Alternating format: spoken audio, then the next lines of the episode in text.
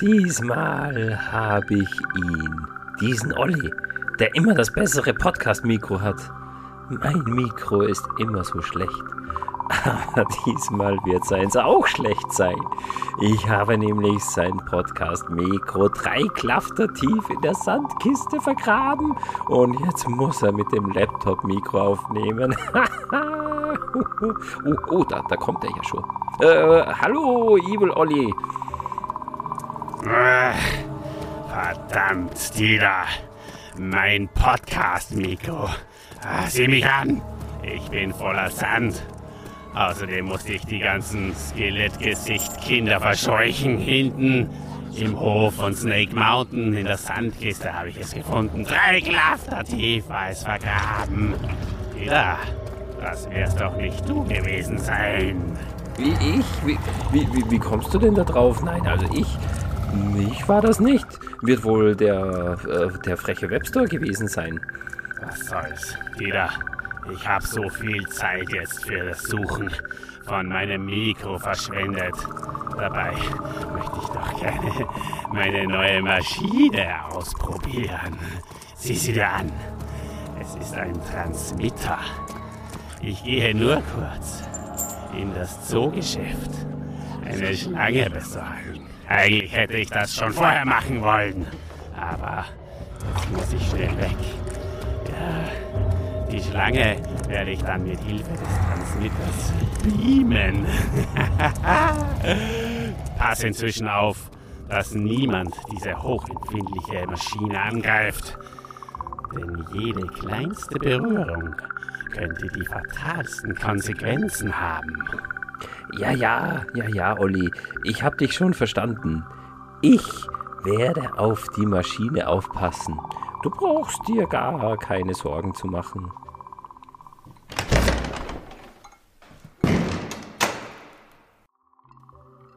Ah, dieser Olli. Jetzt hätte er mich fast noch erwischt. Ah, Gott sei Dank habe ich die Schuld auf Webster geschoben. Immer haut er mich so runter. Hm, er traut mir nie was zu.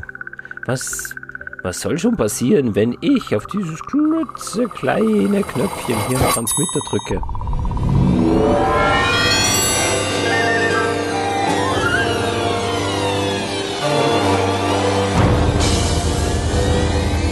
Ah, verdammt, was habe ich getan?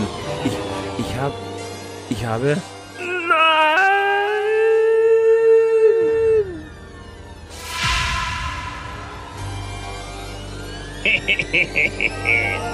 Wieder, du Narr! Du hast mich und Jeff aus der Höhle befreit. Oder sollte ich sagen, Jeff und mich? Nur Idioten nennen sich selbst zuerst. Dina! Dina! Wie konntest du nur? Ich habe dir vertraut. Das ist echt mies. Das ist der absolute Tiefpunkt. Schlechter geht es nicht mehr. Es ist die das Verrat.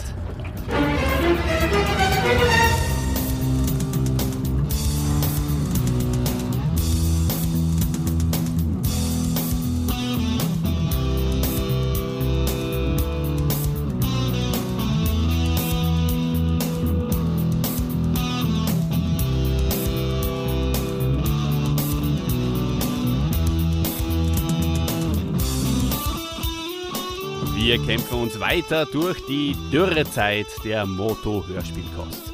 Tilas Verrat, von vielen als die schlechteste Folge bezeichnet. Aber heute, heute gibt's den ultimativen Machtschädel Qualitätstest.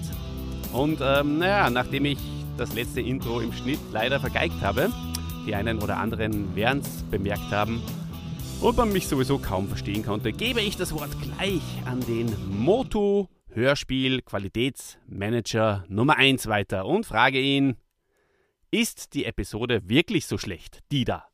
Ja, hallo Olli, hallo da draußen, liebe Freunde und Fans des Machtschädel.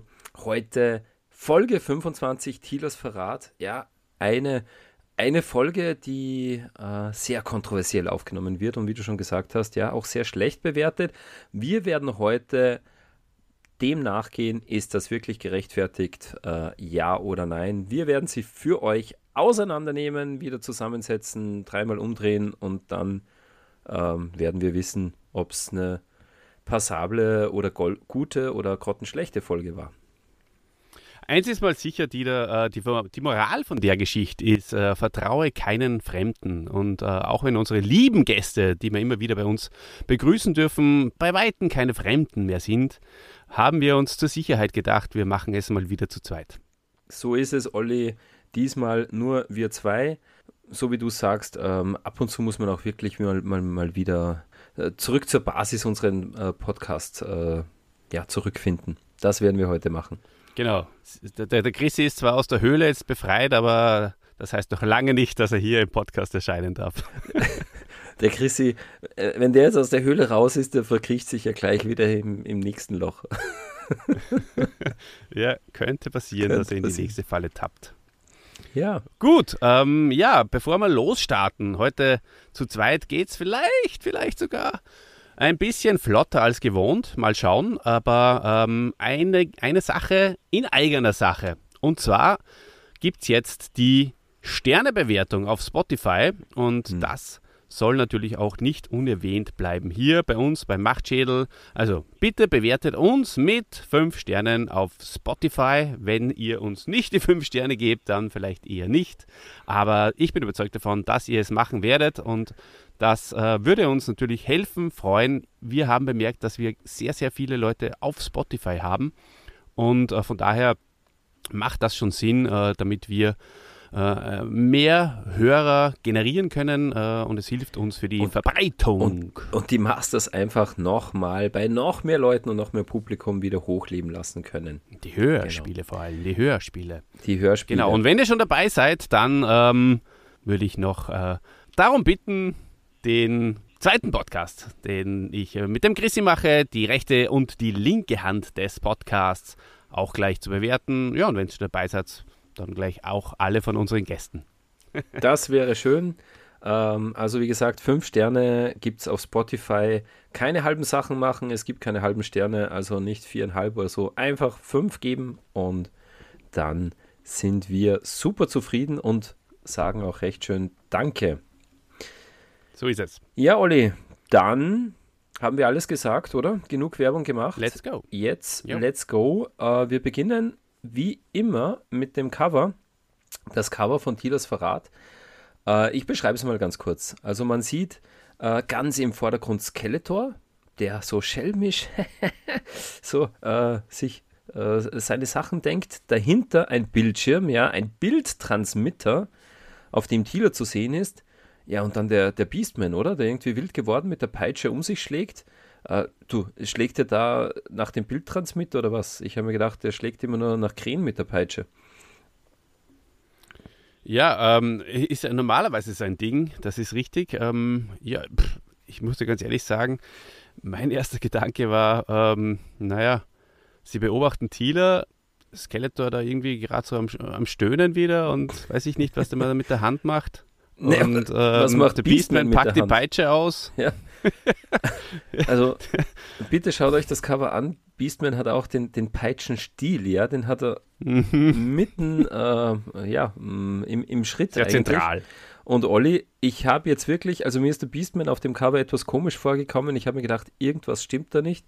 Habe dann natürlich auch nochmal äh, die Mattel Beastman-Figur gegoogelt ähm, mhm. Also irgendwie waren sie sehr sparsam bei, bei Beastmans Hose, oder? Hat er überhaupt eine Hose an? Man sieht das gar nicht so wirklich. Und sein, sein, ah, ja. sein gelber Gürtel fehlt. Der fehlt komplett. Sehr verdächtig. Ja. Alles sehr, sehr verdächtig. Das ist, ähm, das ist so verstörend, dass ich fast sagen würde, wir, wir gehen zum nächsten Punkt über. Schaut ja, euch das Cover an. Schaut also, euch das Cover an. Aber eins muss ich schon noch sagen, also für mich ein gelungenes Cover, wer mir wirklich sehr gut gefällt, ist äh, Skeletor hier, der mhm. ähm, ja sehr diabolisch, sehr verschmitzt, äh, nicht triumphierend, sondern eher so geduckt, aber so ha, hinterlistig, so eigentlich so in, in seine Kapuze hineinlacht, oder? Es sieht so aus, wie in, ins Fäustchen. Ins Fäustchen. ins Fäustchen. Ja, also das passt sehr gut. Äh, auch Thieler mit einem sehr, wie soll ich sagen, ähm, ja, äh, drücken wir es mal freundlich aus, mit einem sehr naiven Blick äh, hier irgendwo hinschaut und dahinter der etwas verstörende Beastman, den wir jetzt nicht ganz genau äh, einschätzen können, was, was der auf dem Cover macht. Aber insgesamt gelungen, oder? Hat zumindest mal was mit der Folge zu tun. Das stimmt, ja. Da hast du absolut recht. Ähm ja, alles okay. Der Bildtransmitter übrigens, Olli, wenn du im Hintergrund schaust, so richtig wie die alten Röhrenfernseher, oder? Zwei, zwei Drehknöpfe, daneben zwei, zwei Lämpchen. Äh, super. Super nostalgisch. Skeletor äh, dreht dann im, in der Folge eh irgendwann mal lauter. Ich glaube, er sagt zwar, ich schalte lauter, aber ja. wäre natürlich äh, auch mit lauter Drehen, wie es im Volksmund immer noch heißt, äh, sehr, sehr gut gewesen. Genau. Ja, er hat eben, mhm. er, Skeletor hat ja viel zu tun in seinem Labor und da kann er nicht auch noch zu jedem, zu jeder Maschine, die er findet, auch immer gleich eine Fernbedienung dazu erfinden. Man, man muss äh, sich auf das Wesentliche konzentrieren. Das Wesentliche, Olli, ähm, äh, die, die Sprecher in dieser Folge, was, was gibt es denn Neues? Mhm. Also, eins ist mir aufgefallen, ähm, vielleicht fange ich gleich mal an. Die Marianne mhm. Kehlau äh, ist hier, äh, tritt hier als Hexe Maler in Erscheinung. Äh, Marianne Kehlau kennen wir, äh, die war schon bei Folge 14, der feurige Eisvogel, war sie die Königin damals, die Königin Malena. Ähm, und ja, wir haben sie dort auch detailliert besprochen. Äh, hört doch dort mal rein, wenn ihr genau wissen wollt, was Marianne Kehlo alles gemacht hat.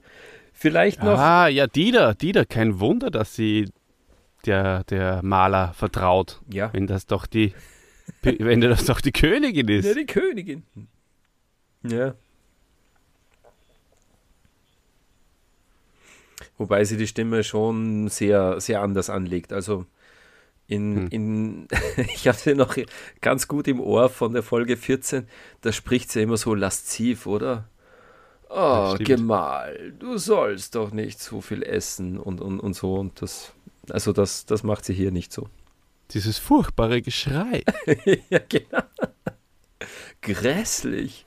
Wie kann man nur so entsetzlich schreien? Ja. Richtig, ja. Genau. Aber vielleicht, weil sie in Folge 14 so distanziert war und so, so ablehnend und so abweisend. Darum äh, hat jetzt Thieler dieses unglaubliche emotionale Bedürfnis von, mhm. von einer Marianne Kehlau einfach mal in die Arme genommen zu werden, ja. Emotional. Ja, und auch umgekehrt. Da hast du recht. Aber sie spricht äh, fantastisch. So viel können wir auf jeden Fall mal vorwegnehmen. Genau. Die Marianne Kehlau, eine ganz, ganz, äh, ein ganz, ganz großes Highlight dieser Folge.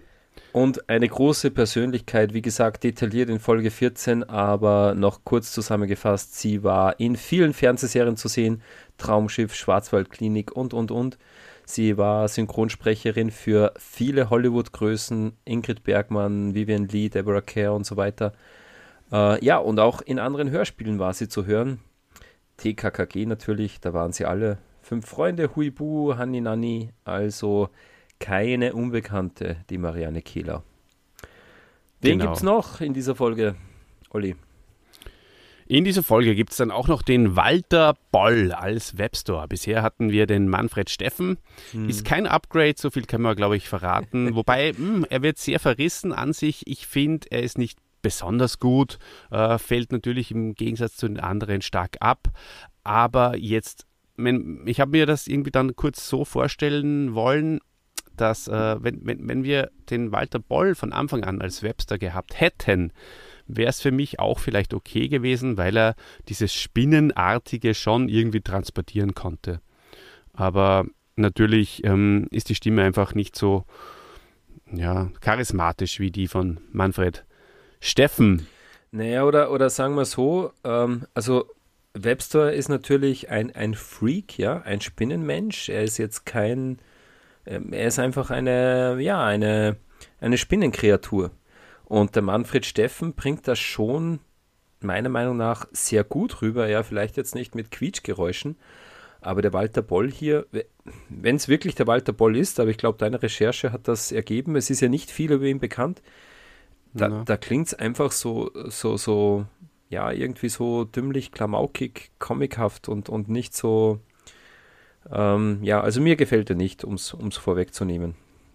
Und vor allem als Wissenschaftler geht der Manfred ja. Steffen natürlich absolut besser durch als genau. dieser Walter Boll. Ja, über den ist nicht äh, viel herauszufinden. Ähm, das äh, schreiben auch die werten Kollegen äh, im Internet und ähm, es ist auch von mir leider dem nicht viel hinzuzufügen.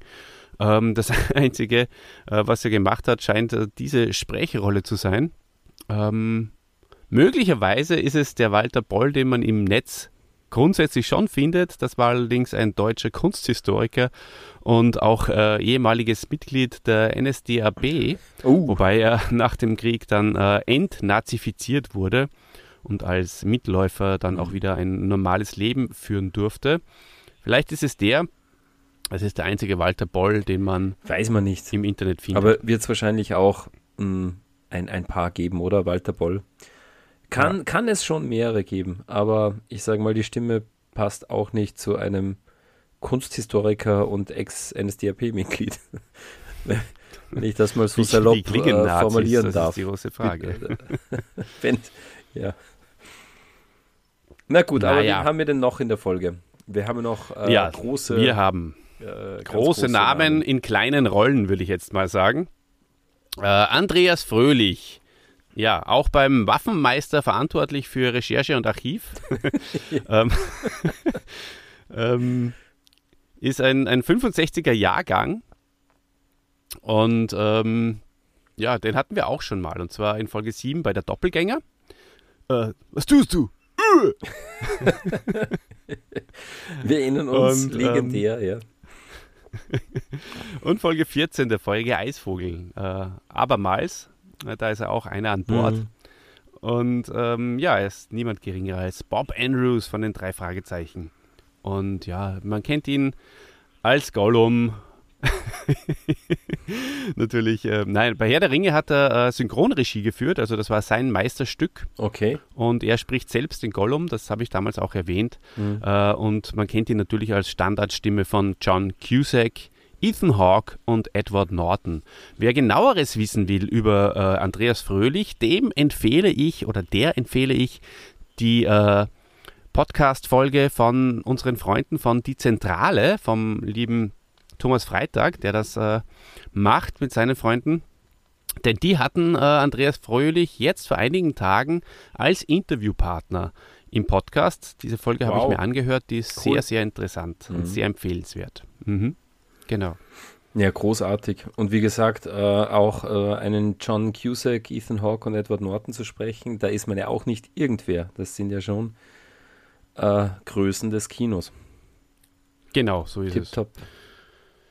Genau, ähm, sehr interessant ist äh, Michael Haag. Nicht jetzt prinzipiell, sondern für mich. Und da muss ich äh, ein bisschen ausholen und eine kleine Geschichte erzählen. Also prinzipiell, äh, Michael Haag ist äh, der Bote, und zwar der, der böse Bote, also der Verräter. Und er ist am 22. Mai 1954 geboren und leider am 11. Mai 2019 verstorben. Und äh, Dieter, du kennst meine auditive Wahrnehmungsbegabung. Ja. Die ist an sich sehr gut und lässt mich selten im Stich.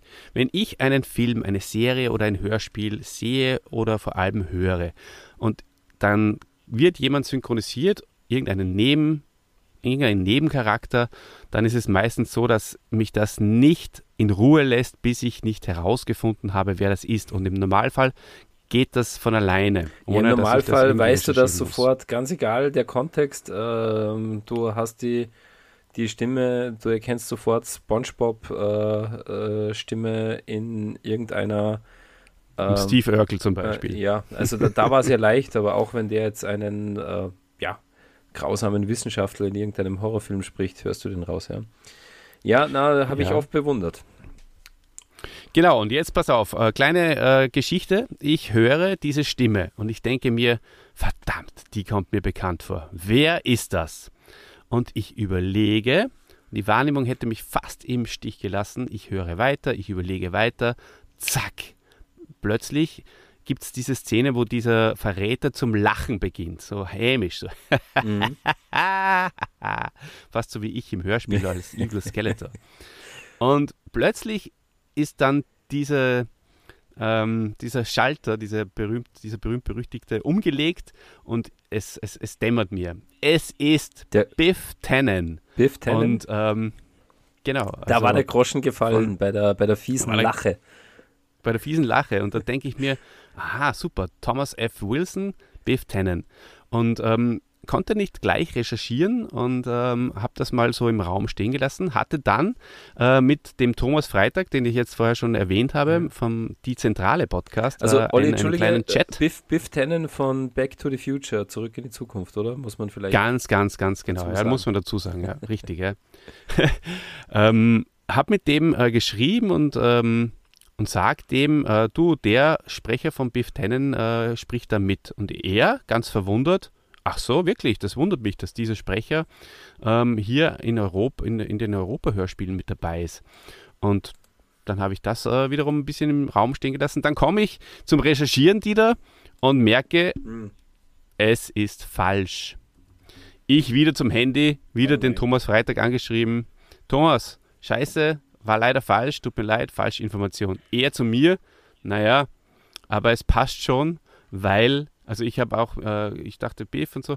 Und er, ja, na, Biff wird von ihm gesprochen. Und zwar im Hörspiel, Dieter. Im, Im Hörspiel, nicht im okay, Film, sondern im, im Hörspiel. Ja. Und ich hatte das Hörspiel von Zurück in die Zukunft mhm. natürlich. Und das ist nicht schlecht. Mhm. Das kann man sich auf jeden Fall anhören. Und daher hatte ich diese Stimme als Biff Dennen noch im Ohr. Unglaublich. Also äh, du ja. bist wirklich äh, sensationell. Der, äh, du liegst nie falsch, oder? Das kann da man hier sagen. Froh. Aber das Hörspiel, ja, das kenne ich natürlich ja. auch. Ich habe nämlich, ich weiß, ich habe die ähm, Zurück in die Zukunft 1 habe ich als Originalkassette, als Musikkassette gehabt und die anderen zwei von dir überspielt wahrscheinlich oder so. Aber ich habe es auch mhm. gern gehört. War ein gutes Hörspiel. Mhm. Genau. Ja, und zu, zu seiner Persona natürlich auch noch ein bisschen was gesagt. Also da werden verschiedene Rollen in, in TKKG, Asterix, Dumbo und seine Freunde. Andere Sachen noch. In, in Larry Brandt war er dabei. Ähm, in, ja, äh, meistens hat der äh, allerdings auch den Erzähler gegeben. Ähm, sehr gut erinnern kann ich mich auch dann, das ist mir dann im Nachhinein auch gekommen, ähm, als Erzähler von Alf, mhm. von, von den Alf-Hörspielkassetten. Äh, aber auch bei DuckTales oder bei den Dinos oder bei den kleinen Strolchen war er der Erzähler. Und ähm, andere Filmhörspiele hat er auch gemacht, wie zum Beispiel Independence Day und Free Willy. Und im TV, lieber Dieter und lieber Hörerinnen, mhm. ähm, da kennt man ihn vor allem von seiner Rolle als RC in Knight Rider. Das ist der ah. Trackerfahrer. der RC, ja. Den sie ja wirklich dann genau. auch, äh, glaube ich, so, äh, hat sie auch Hörspiele gegeben oder irgendwo habe ich es gelesen, wo sie Richtig, dann nicht ja. R.C. geschrieben haben, sondern so RC so äh, ausgeschrieben. Ja, RC war cool. An den kann ich mich noch gut erinnern. Stimme habe ich aber. Aber warum war er cool? Weil die Stimme cool war, oder? Ja. Irgendwie auch, finde ich. Ja. Aber ich habe echt genau. die Stimme, ja, nicht, nicht mehr so. Mm, ich habe sie schon noch im Ohr, aber ich hätte es jetzt auch nicht. Also ich könnte das niemals äh, assoziieren. Ja, dann haben wir in dieser Folge auch wieder die Marita Fliege. Ähm, die haben wir schon besprochen bei Skeletors Meisterplan. Da war sie die Trollanerin Aiva. Äh, war gerade erst, war letzte Folge, ja klar, Skeletors Meisterplan. Und ähm, Dort hatte sie ein bisschen mehr Text. In dieser Folge brilliert sie mit einem einzigen Satz, aber der ist großartig, oder? der, den Satz, den sie spricht, sie, sie spricht hier die, die, die Zofe von Tila, Amna, und sie sagt, ja, Herrin, sofort, Tee und Gebäck. Großartig. Großartig. Wirklich sehr sympathischer Auftritt. Sehr sympathischer Auftritt. Hat man wahrscheinlich einfach gleich, haben wir gesagt, du, im nächsten Hörspiel brauchen wir auch noch, da haben wir auch noch eine, einen Satz von einer Frau, mach du den doch gleich mal mit. Kann sein. Genau. genau. Ja, Als Melanie Griffith äh, würde man eventuell sie auch noch kennen. Das haben wir Mhm. aber, glaube ich, in der letzten Folge besprochen. So Ja, das ist war's es. dann, oder? Das war's, ja. So, so viel zu den Sprechern. Ja, dann würde ich sagen, dann steigen wir ein in den Plot. Äh, was passiert denn in Folge 25 Thielers Verrat? Und Olli, ich werde dir jetzt wieder eine ähm, super Zusammenfassung geben. Du wirst begeistert sein.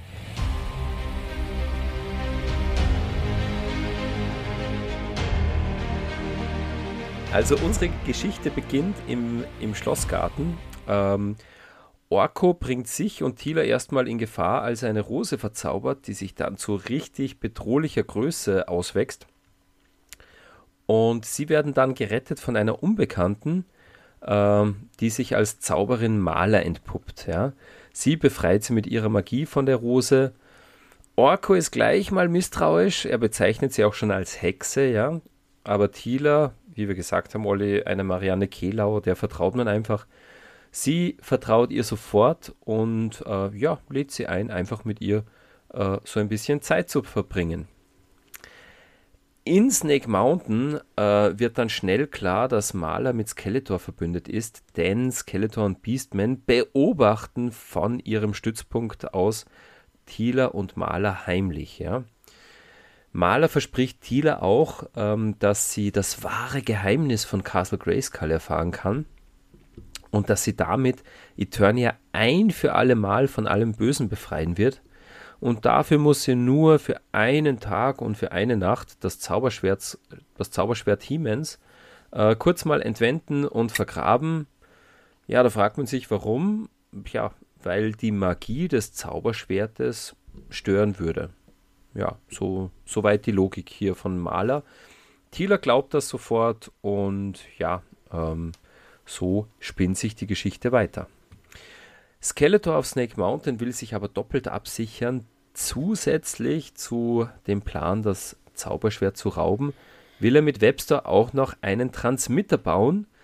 Und mit diesem Transmitter und mit ganz viel Energie, Olli, also mit richtig viel Energie, He-Man in die Unendlichkeit beamen. Ja. Ähm, Webster ist ein Wissenschaftler, der denkt sich, Qualitätssicherung ist alles. Daher probieren sie es zuerst mal äh, mit einer klitzekleinen Menge an Energie und schicken eine Schlange in den Nebenraum. Eine ganz großartige Szene. Wenig Energie. Ja, Verstanden. verstanden. Genau. Ja, in Eternis wird dann das Zauberschwert äh, gestohlen. Unglaublich, ja. Und als ein Bote dann He-Man von einem Angriff Skeletors äh, berichtet, auf Leib und Leben äh, des Königs und der Königin, da stürmt He-Man auch Hals über Kopf davon, ohne viel nachzudenken äh, und stürzt sich in die Schlacht. Der Angriff war aber nur vorgetäuscht. Äh, König und Königin waren nicht echt, sondern waren verkleidete Monsterkämpfer. Ähm, ja, ich, äh, stelle ich mir lustig vor, äh, da frage ich mich, wer war wohl die, die Königin, Olli? Hast du, hast du Das ist tatsächlich die gleiche Frage, habe ich mir auch gestellt, ja. Also. Also ich tippe auf Merman. Der, der könnte gut durchgehen als Marlena. Oder Stinker. Stinker. Ja, jedenfalls, Heeman äh, wird dann schnell klar, er kann sich ohne Schwert nicht gegen die Übermacht wehren und er flieht in die Burg Grayskull. in die Burg Grayskull. Ja, und er wird dort belagert. Ähm, er kommt nicht raus. Ähm, Skeletors Heerscharen belagern die Burg. Und ja, in der Zwischenzeit äh, kann Orko sich natürlich zu Tila beamen. Er erzählt ja auch von der ganzen Chose und ah, He-Man ist ohne Zauberschwert und so. Tila gesteht dann auch ein, dass sie das Schwert geklaut hat. Ähm, und jetzt machen sich beide auf den Weg, das Schwert wieder zurückzuholen. Ja, in der Wüste ist es nicht mehr. Oh Schreck, ja. Mh, Überraschung, Überraschung. Es ist nicht mehr dort, wo Tila es eingegraben hat. Wer könnte es denn haben? Naja. Ähm, He-Man, der inzwischen von, von der Burg Grayskull zu entfliehen versucht, der schafft es nicht so ganz, wird von Skeletor gef gefangen genommen äh, und wird auch sofort nach Snake Mountain zu dem Transmitter gebracht, wo er reingesteckt werden soll. Orko sucht weiter verzweifelt nach dem Schwert ähm, und er findet es schließlich auch in der Nähe von Snake Mountain bei der besagten Maler, ja, der Hexe Maler. Und die hat es ganz originell, Olli, sie hat es unter Stroh versteckt, ja. Orko hat sich gedacht, warum liegt hier Stroh rum? Äh, sieht mal nach. Und drunter war das, das Zauberschwert. Und er entkommt dann auch Maler und schafft es sich mit, mit großer Anstrengung. Schafft er diesmal es, sich mit dem Zauberschwert zu Hiemen zu beamen. Ja, und dann ist die Sache auch geritzt. Ja. Orko äh, beamt sich genau mh, mm, ins Getümmel, wo Hiemen gerade in den, in den Transmitter gesteckt wird. Er gibt ihm das Zauberschwert. Hiemen ist dann nicht mehr zu besiegen und ja, es ist wieder sehr leicht für Hiemen dann die Bösen in die Flucht zu schlagen. Ja. Ja, ja. Und dann ist die Geschichte auch schon wieder vorbei. So ist es, ganz genau. Das hast du wirklich, also messerscharf, messerscharf hm, auf den Punkt gebracht. Und jetzt wirst du es bestimmt auch messerscharf analysieren mit mir zusammen. Da freue ich mich sehr drauf. Während du den Plot vorgetragen hast, habe ich kurz ein bisschen mit dem Chrissy geschrieben. Ja. er hat mich eingeladen, äh, bei ihm Silvester zu feiern. okay. Äh, ich habe mir gedacht, du hast ihm gesagt, du, äh, jetzt kommt die Schlossgartenszene. Magst du kurz einsteigen? tatsächlich habe ich das so, tatsächlich habe ich das sogar gemacht. Ähm, ja. Aber er kann leider nicht. Er, er, er liebt scheinbar. Er liebt er einfach liebt die diese Szenen im, im Schlossgarten. Ja. Mhm. Aber er ist, glaube ich, selber gerade irgendwie sehr, sehr gemütlich irgendwo spazierend unterwegs oder so. Ja. Mhm. Ja, die, die Szene beginnt wieder mal, äh, also im Schlossgarten. Thieler und Orko ähm, äh, unterhalten sich über Belanglosigkeiten, bis Orko dann wirklich ähm, ja, äh, diesen, diesen Blumenzauber macht, oder? Er will eine schöne große Rose zaubern, und da ist mir aufgefallen, Olli, also diese unheimliche Zaubermusik, als sein Zauber missglückt, die ist wirklich sehr, sehr unheimlich. Die ist so wie, wie bei Angriff der Magier, oder? Ich habe mir auch, ich habe mir zumindest eingebildet, man hört im Hintergrund auch so ein, so ein Magierlachen. Also mhm. richtig, richtig düster und ähm, ja, und, und, und einfach verstörend auch die, die Musik, als die Rose wächst und wächst. Wie ist, wie ist dir das? Ja, das stimmt, ja. Hm? Ja, ähm, ich falle dir schon ins Wort. Ähm, du hast äh, vollkommen recht, ja. Also diese, diese Magiermusik, die kennt man. Die kennt man vor allem äh, von, von Angriff der Magier und, und da sind auch die Magier, glaube ich, ein bisschen im, im Hintergrund zu hören. Wobei mhm. ich ähm, habe es mir ein paar Mal angehört, du hast auch ge geschrieben im Handout von, äh, von einem Mann, der Huhu gemacht. Und so. ähm, das habe ich ein bisschen, ich glaube, das war schon eher noch äh, der Orko selber oder so. Ja. Aber es, es gibt da schon einiges, äh, was man sich genauer anhören kann. Ja, das stimmt schon. ja, jedenfalls kommt dann gleich der erste Auftritt von Marianne Kehlau als Maler. Ja, den, wie findest du den, den ersten Auftritt, Olli? Ja, super. Also die äh, bringt gleich äh, richtige fiese Stimmung äh, mit rein. In, äh, wobei, äh, ja, wobei da, da war ja eh die unheimliche Musik auch schon natürlich. Ähm, mhm. ähm, ja, und die Hexe Maler, wie wir schon gesagt haben, ein absolutes Highlight der Folge. Die macht da mal einen guten Einstieg. Ich finde es auch großartig. Die macht einen super Einstieg, ja. Äh, tritt auch gleich wirklich sehr, sehr äh, ja, sehr, man, man sieht gleich, wie sie zu manipulieren versucht, oder? Zuerst verkrault sie mal Orko ähm, mit, mit dieser Anspielung, dass sie ja so eine gute Zauberin ist und Orko, naja, die ist ja das eher missglückt. Dann verzieht sich Orko schon mal und dann macht sie Tila einfach neugierig. Das passt wirklich sehr gut und äh, für mich war diese erste Szene wirklich gelungen. Ähm, das hat, das hat ganz gut geklappt, so wie, äh, wie Mahler hier als, als ein wichtiger Antagonist des, der dieser Episode eingeführt wird. Mhm. Ja, genau. Und ähm, Tila, äh, also Orko, ja, du hast es schon richtig gesagt, er ist total unfreundlich zu ihr und, und Tila sagt, äh, äh, Orko, bist du nicht ein wenig zu unfreundlich? Also unfreundlich ist okay, aber zu sehr bitte nicht. Naja. Da musste ich sehr lachen. Vorsichtig ist okay, aber unfreundlich, das geht, das geht am Königshof einfach nicht, oder? Es ist ja im, im Schlossgarten, äh, da darf man nicht unfreundlich sein, dann kriegt der Chrissy Albträume. genau. Ja, richtig, ja. Genau. Ja, ja, ist die Male überhaupt richtig vorgestellt worden, Dieter? Das frage ich dich an dieser Stelle. Ja, das ist hier ein Fehler, der ähm, unserem äh, Hagi Francis passiert ist äh, im Skript. Mahler hat sich nämlich selbst nie vorgestellt äh, und Hieler sagt dann einfach aus heiterem Himmel im, im Dialog, äh, du, du irrst dich, Maler. Ich habe mich schon oft gefragt, was für ein Geheimnis He-Man umgibt. Und sie kennt also zumindest ihren Namen, äh, obwohl sie doch eine unbekannte Zauberin ist. Das mhm. hat nicht ganz gepasst. Ja, könnte ich mir auch so vorstellen, dass sie wirklich die, ähm, ja, wie wir das schon öfters mal vermutet haben, dass das einfach getrennt aufgenommen wurde und, und vielleicht, ja, vielleicht hat mal, äh, vielleicht hat Marianne Kehl auch, auch, die Zeile überlesen, wo sie sagt, äh, ich bin Maler, Zauberin von den Sterneninseln oder so. Kann passieren, dass man im Skript einfach mal eine Zeile überliest. ja, das, das weiß ich besser als kein anderer. Ja. ja.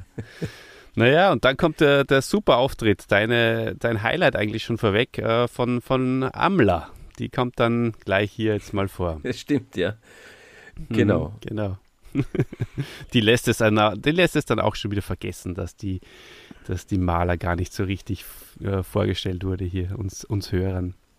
Aber der Sprecher, da möchte ich noch ganz kurz, also der, der Horst Naumann, äh, darauf eingehen.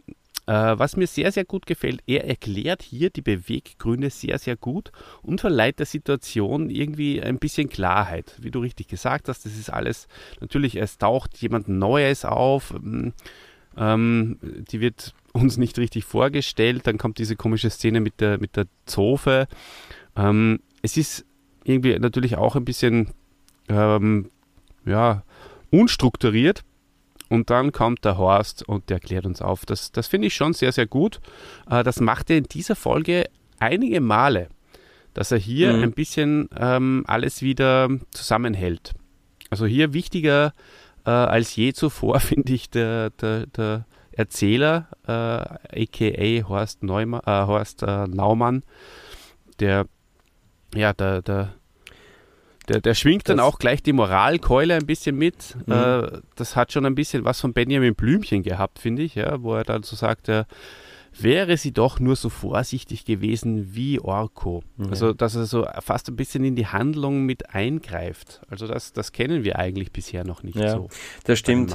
Das stimmt. Und da äh, spannt äh, Horst Naumann als Erzähler wirklich auch nochmal der Runde die Story ab, weil er einfach zwischendrin erklärt, weil man denkt sich als Kind natürlich äh, auch, ja, ähm, also die klingt jetzt schon so fies, die Maler. Liebe Thieler, warum vertraust du ihr jetzt oder warum ähm, lädst du sie ein? Aber auch das meiner Meinung nach sehr gelungen in dieser Folge. Ähm, es wird einfach nochmal thematisiert, ja. Ähm, Thieler, mh, das sagt auch der Erzähler, ähm, ja, die fremde Hexe erzählt äh, oder bietet Thiele an, äh, etwas über den Mann zu erfahren, den sie ja so sehr liebt. Also da wird einfach gespielt, äh, Thieler, die ja doch, mh, mm, ja, die einfach immer wieder en, en, en, sich enttäuscht fühlen muss, weil sie einfach äh, nie dahinter Verarscht kommt. Ja, weil, ja, ich glaube, das schwingt bei ihr einfach immer so mit, äh, dass sie nie genau weiß, ja, mh, mm, ähm, was dieser große Held von Eternia, äh, den ich auch so anhimmle, wann kommt der, wohin geht der, was, was ist mit dem? Und da ist sie einfach sofort neugierig. Äh, und das passiert in dieser ersten Szene, äh, wird man gleich von Maler und, und, und dem Erzähler äh, dahin geführt als Hörer. Also Thieler handelt einfach aus dieser unbefriedigten äh, Neugier heraus. Ja, es ist ein emotionales Bedürfnis bei ihr, das zu erfahren. Absolut, absolut. Also bin ich ganz bei dir. Nächste mhm. Szene, lieber Dieter. Wir sind in Snake Mountain und ähm, Skeletor und Beastman treten auf. ja, die, die haben auch einen, einen ganz guten Dialog. Also als erstes mm, ist mir halt wieder, immer wenn Beastman zum ersten Mal vorkommt mit dem neuen Sprecher, ähm, ist halt das das Erste, was mir mm, in den Kopf schießt. Oh mein Gott, wie sehr vermisse ich Christian Rode. Auch hier ist Beastman kaum auszuhalten. Er ist einfach sehr, sehr dümmlich. Aber ja, das haben wir schon ein paar Mal besprochen. Ja, äh, vor allem, weil es so eine klassische Beastman-Szene ist, ist es kaum auszuhalten. Also es ja. ist diese, diese Szene hätte einfach, das wissen wir, Christian Rode tausendmal besser ja. gemacht. Und, und wenn man das weiß, es tut es noch umso mehr weh. Also das ist, das ist halt, das tut einfach ähm, gerade in einem Hörspiel. Ist, sie hätten ja auch einen, einen anderen Schergen nehmen können. Man genau, muss ja hier nicht Beastman Man könnte, nehmen, also. ja, irgendwen anderen, äh, Too Bad oder irgendeine Mattel-Figur, die sie halt verkaufen wollen, äh, hätte, hätte auch gepasst. Wäre wär auch nicht besser äh, geworden, die Szene, aber äh, zumindest, ja, Hät, hätten wir unseren, äh, hätten wir uns jetzt nicht so sehr über Beastman geärgert.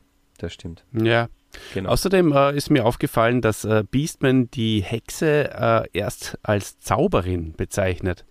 Und das hat mich total verwirrt, weil ich dachte, er redet hier dann von der Sorceress.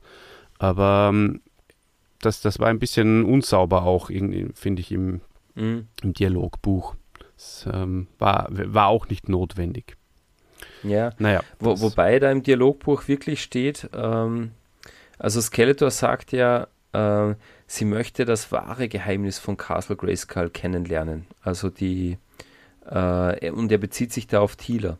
Und Beastman sagt dann, das wahre Geheimnis von Castle Grayskull, kennst du es denn? Oder kennt es die Zauberin? Also vielleicht meint Beastman da auch wirklich nicht die Hexe Maler, sondern halt wirklich die, äh, die Sorceress. Könnte schon auch sein. Also doch. Ja, aber das, das, das macht ja keinen Sinn. Naja, aber es macht auch keinen Sinn, wenn Maler schon das Geheimnis kennen äh, äh, würde, weil. Na eh nicht, aber, Skeletor sagt dann natürlich nicht, Beastman. Also von ja. daher bezieht er sich hier auf die Hexe Maler. Also das glaube ich nicht, dass hier die, die, die Sorceress gemeint ja. ist. Ach so, ähm, stimmt, weil, weil er dann, weil Skeletor sich dann wieder auf Maler bezieht, ja. Ja, genau. Und warum sollte er sagen, und natürlich kennt sie das Geheimnis nicht, die Zauberin von Grayskull. Also das, das wäre unlogisch. Ja. Das muss Maler sein. Ja, genau. da hast du recht. Da hast du recht. Da hast du jetzt messerscharf analysiert. Jetzt kommt die, die wunderschöne, Mess, apropos messerscharf.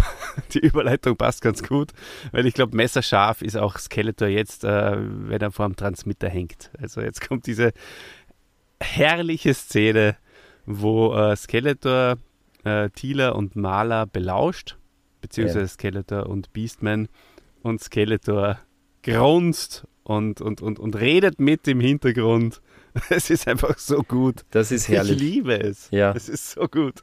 Das ist wirklich herrlich. Und aber wirklich besser, besser kannst du es nicht machen, oder? Weil äh, wenn Skeletor keine Geräusche macht, dann ist es ja, dann glaubt man ja als Hörer, man ist halt einfach wieder im Garten. Aber so ist es wirklich so gelungen, äh, man hört, wie Thieler und Maler äh, sich unterhalten, austauschen und Skeletor, der immer so sich da so heimlich mitfreut, so ja, ja, ja, ja. Und, und äh, äh wie du sagst, äh, das, das ist eine ganz, ganz wunderbare Szene. Großartig. Es ist herrlich, es ist herrlich produziert auch. Äh, sie drehen ja ein bisschen lauter, man hört auch ein bisschen so ein verknistertes Geräusch. Also es ist nicht so klar wie, wie sonst. Also man merkt, es geht über einen Bildschirm.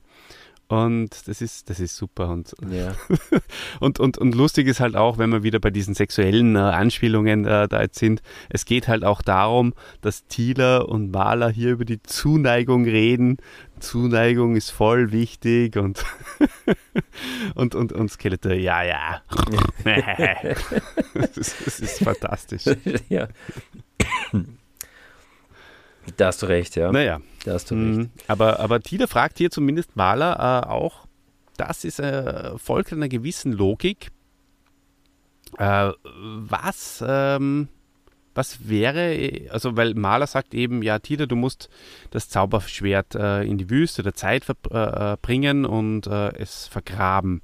Mhm. Ähm, ja, und Thiele fragt, was macht Heeman dann, was soll Heeman tun ohne Zauberschwert und ähm, was ist, wenn Skeletor angreift? Und, und Maler löst auch diese Situation sehr geschickt und, und sie sagt halt, ja, es weiß ja keiner von unserem Deal. Skeletor weiß das nicht. Mhm. Dass das trotzdem naiv ist, ja, aber es ist zumindest, äh, es ist nicht so, dass es vollkommen ohne jetzt irgendwie nachzufragen macht. Also sie, sie hat schon den Gedanken, was wäre, also was passiert, wenn ich jetzt das Zauberschwert entwende und, und, mhm. und Himen braucht es. Ja, ja. So ist es nicht, liebes Internet. So ist es nicht, nein. Und so wie du gesagt hast, ja, äh, Thieler fragt ja dann, sie schöpft ja dann schon auch, mh, hm, naja, viel, wahrscheinlich auch ein bisschen Verdacht, weil sie sagte zuerst, ich muss ein bisschen nachdenken. Maler drängt sie dann, ja, was gibt es da noch zu überlegen? Jetzt mach mal. Äh, und Thilo fragt dann so, ja, warum tust du das alles für mich? Und dann kommt eben das, was du sagst. Ähm, Maler sagt dann, ja, sie möchte einfach nur ein bisschen Zuneigung, ein bisschen Liebe. Jeder Mensch braucht das, ja. Ohne Liebe und Zuneigung kann keiner leben. Und damit triggert sie natürlich sofort Tila, oder? Und ihre enttäuschte, enttäuschte Liebe. Also, Libido. Genau. Nein, aber wirklich, äh, das ähm, das kriegt man als Kind wahrscheinlich äh, eher weniger mit, aber das ist halt genau das, äh, äh, was dir jeder Psychotherapeut sagt, naja, klar, da, da fällt sie drauf rein, die gute Thieler. Ja, ja, absolut.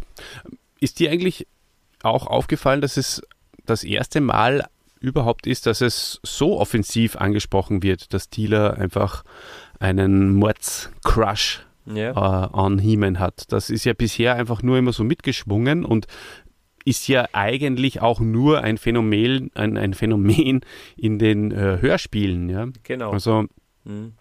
dass das hier jetzt wirklich zum Thema gemacht wird, ist ja eigentlich auch eine, eine gute Idee. Also, Ob sie es dann letztendlich, ähm, also es wäre natürlich mehr drinnen gewesen, da werden wir dann im Fazit dazu kommen. Genau. Aber ähm, die Idee an sich, das mal zu thematisieren, finde ich, finde ich gut. Finde ich auch. Äh, und ich kann mich nur erinnern, in, in einem der vorherigen Hörspiele, dass Man at Arms das mal so sagt, als, als mhm. Tila äh, davon Stimmt. rennt, so, ach ja, Tila, sie liebt He-Man so sehr und sie möchte halt zu gern und so weiter. Ähm, aber ansonsten ist es wirklich, wird es nie so ausgesprochen, wie eben hier in dieser Folge von Horst Naumann, der auch sagt, ja, He-Man, der Mann, den sie so sehr liebt und so. Also das ist schon, das ist einfach der Aufhänger, äh, das Motiv, das ist die, die, die Basis für den, für den Plan Skeletors. Ähm, und genau, also dass man das hier ja. so ver, verstrickt auch mit, mit, mit Skeletor und dem Plan, das, das ist schon ganz gut. Ähm, vielleicht ist es auch den, äh, dem HAG irgendwie dann im, im Laufe der, der Schreiberei erst so richtig aufgefallen. Vielleicht war das auch überhaupt nicht der Plan, dass äh, Thieler sozusagen in diese Richtung so stark geht und vielleicht ist ihm dann aufgefallen, uh, da habe ich eigentlich immer sehr dick aufgetragen, da könnte ich eigentlich was draus machen. Ja. Vielleicht, ja, hm. genau. Naja, ja, und dann bleibt immer. noch zu sagen, äh, warum vergräbt sie das Schwert drei Klafter tief in der Wüste der Ewigkeit? Äh, ich habe ich hab wirklich googeln müssen. Also ein, ein Klafter, das war eine, eine Maßeinheit im, ja, ich sag mal, im, im Mittelalter. Äh, das war die Länge, die Spanne zwischen den ausgestreckten Armen eines erwachsenen Mannes. Und die war wohl so in etwa 1,80 Meter, also 5,40 Meter äh, unter der Erde vergraben. Da, da ist es sicherer, oder? Wenn das 5 Meter drunter liegt, ist ja schon ein Loch. Auf Besser jeden Fall in der Wüste der Ewigkeit, wie es hier so schön äh, bezeichnet wird. Da geht natürlich viel Wind. Da genau. muss man es ganz, ganz tief runter vergraben. Stimmt. Hast du recht, habe ich mir auch gedacht. Ähm, wie, wie ist es zur Wüste der Ewigkeit gekommen? Also ähm, mhm. haben sie, hat jetzt H.G. Francis sich nicht entscheiden können zwischen der Ebene der Ewigkeit und der Wüste der Zeit. Aber so, so passt sie auch. Na schauen wir mal, vielleicht kommt dann irgendwann noch die Ebene der Zeit vor. Genau. Ja, ja. dann gehen wir nach Snake Mountain, oder? Wo mhm. Webstore in dieser Folge in Erscheinung tritt. Ähm, also jetzt mal abseits, abseits von dem Webstore-Sprecher, ähm, gehen wir mal auf, ähm, auf, den, ja, auf den Hintergrund von Webstore in dieser Folge ein. Irgendwie war das für mich eine, eine neue Webstore-Herkunft in den Hörspielen. Äh, denn hier wird er eben als fähiger Wissenschaftler dargestellt ähm, und nicht eben nur als, als äh, fürchterlicher Monsterkämpfer. Das war bisher, zumindest in den Hörspielen, wurde das noch nicht thematisiert. Oh, ähm, aber bei Angriff der Magier, da, da gibt es doch auch schon diese wissenschaftlichen mh, hm, Gespräche, oder? Über, über die Maschine, die, wo, wo der Magier, äh, der Schatten des Magiers und naja, da ist er. Äh, er ist eher die moralische Instanz genau. dort. Ja. Also er ist dann mhm. nicht der Wissenschaftler, der jetzt mit Skeletor gemeinsam mhm. was entwickelt. Und er ist ja auch, mhm. ähm, auch dass er Beastman da äh, in Hypnose setzt, das macht er auch nicht mhm. irgendwie, das macht er mit dem Spinnengift oder so. Ja, also es passt ja eigentlich zum Kanon. Webster hat ja, äh, ist ja in, ähm, in der Mattel äh, Origin ja auch ein ein Wissenschaftler, aber es war halt mhm. hier in den Hörspielen nie so Thema. Mhm. Mhm. Ja, ja, ja, absolut, stimmt. Ja. Aber die Szene an sich ist super. Ja, die ist großartig, also, ja. Wie sie sich da so austauschen und, und fachsimpeln, das gefällt mir sehr, sehr gut. Ja, es ist ganz wunderbar. Also es ist ein, ein, ein Dialog wie bei der Knopfhoff-Show, oder? So ein bisschen. äh, ja, so, nimm aber ganz wenig Energie, ganz wenig. Und äh, ja, sie, man, man, man kriegt richtig Lust, da selber ein Experiment zu machen, oder? Wenn man den zwei mhm. so, so zuhört. Ja, wenn man, wenn man eine Schlange im, im, im Terrarium über hat, dann kann man das ja. auf jeden Fall mal machen. Ähm, Wobei ich glaube, die Schlange im, im äh, Synchronisationsstudio haben sie keine Schlange gehabt, äh, sondern äh, da haben sie, für mich klingt die Schlange so wie ein kaputter Elektrorasierer, also so ein Pss, Pss, Pss, irgendein, äh, ja, so ein Ding, das ein bisschen stottert. Ja, oder so ein Windrad, oder? So. ja, oder sowas. Mhm, genau, so ein kleines, das ähm, im, im Garten ja. ähm, äh, äh, ins, in die Erde gesteckt wird. Ja. Mhm. Ja. Ja, und wo ich vom Sprecher halt auch enttäuscht war, ist, ähm, ja, als das Experiment gelungen ist, wie sich Webstore dann hm, freut, so einfach sehr gekünstelt, ähm, dass da habe ich auch einfach ja kein gutes Bild bekommen von diesem Sprecher. Äh, für mich hat es nicht gepasst. Also da, mhm. das macht der Peter Passetti als Skeletor ganz anders, wenn der sich richtig über äh, über etwas freut, was ihm gelingt. Vielleicht freut er sich, weil es beim letzten Mal einfach so desaströs war mit den Magiern und, und, und so. Und die, dieses Mal scheint es wesentlich besser zu gelingen. Scheint es besser ähm, zu ja.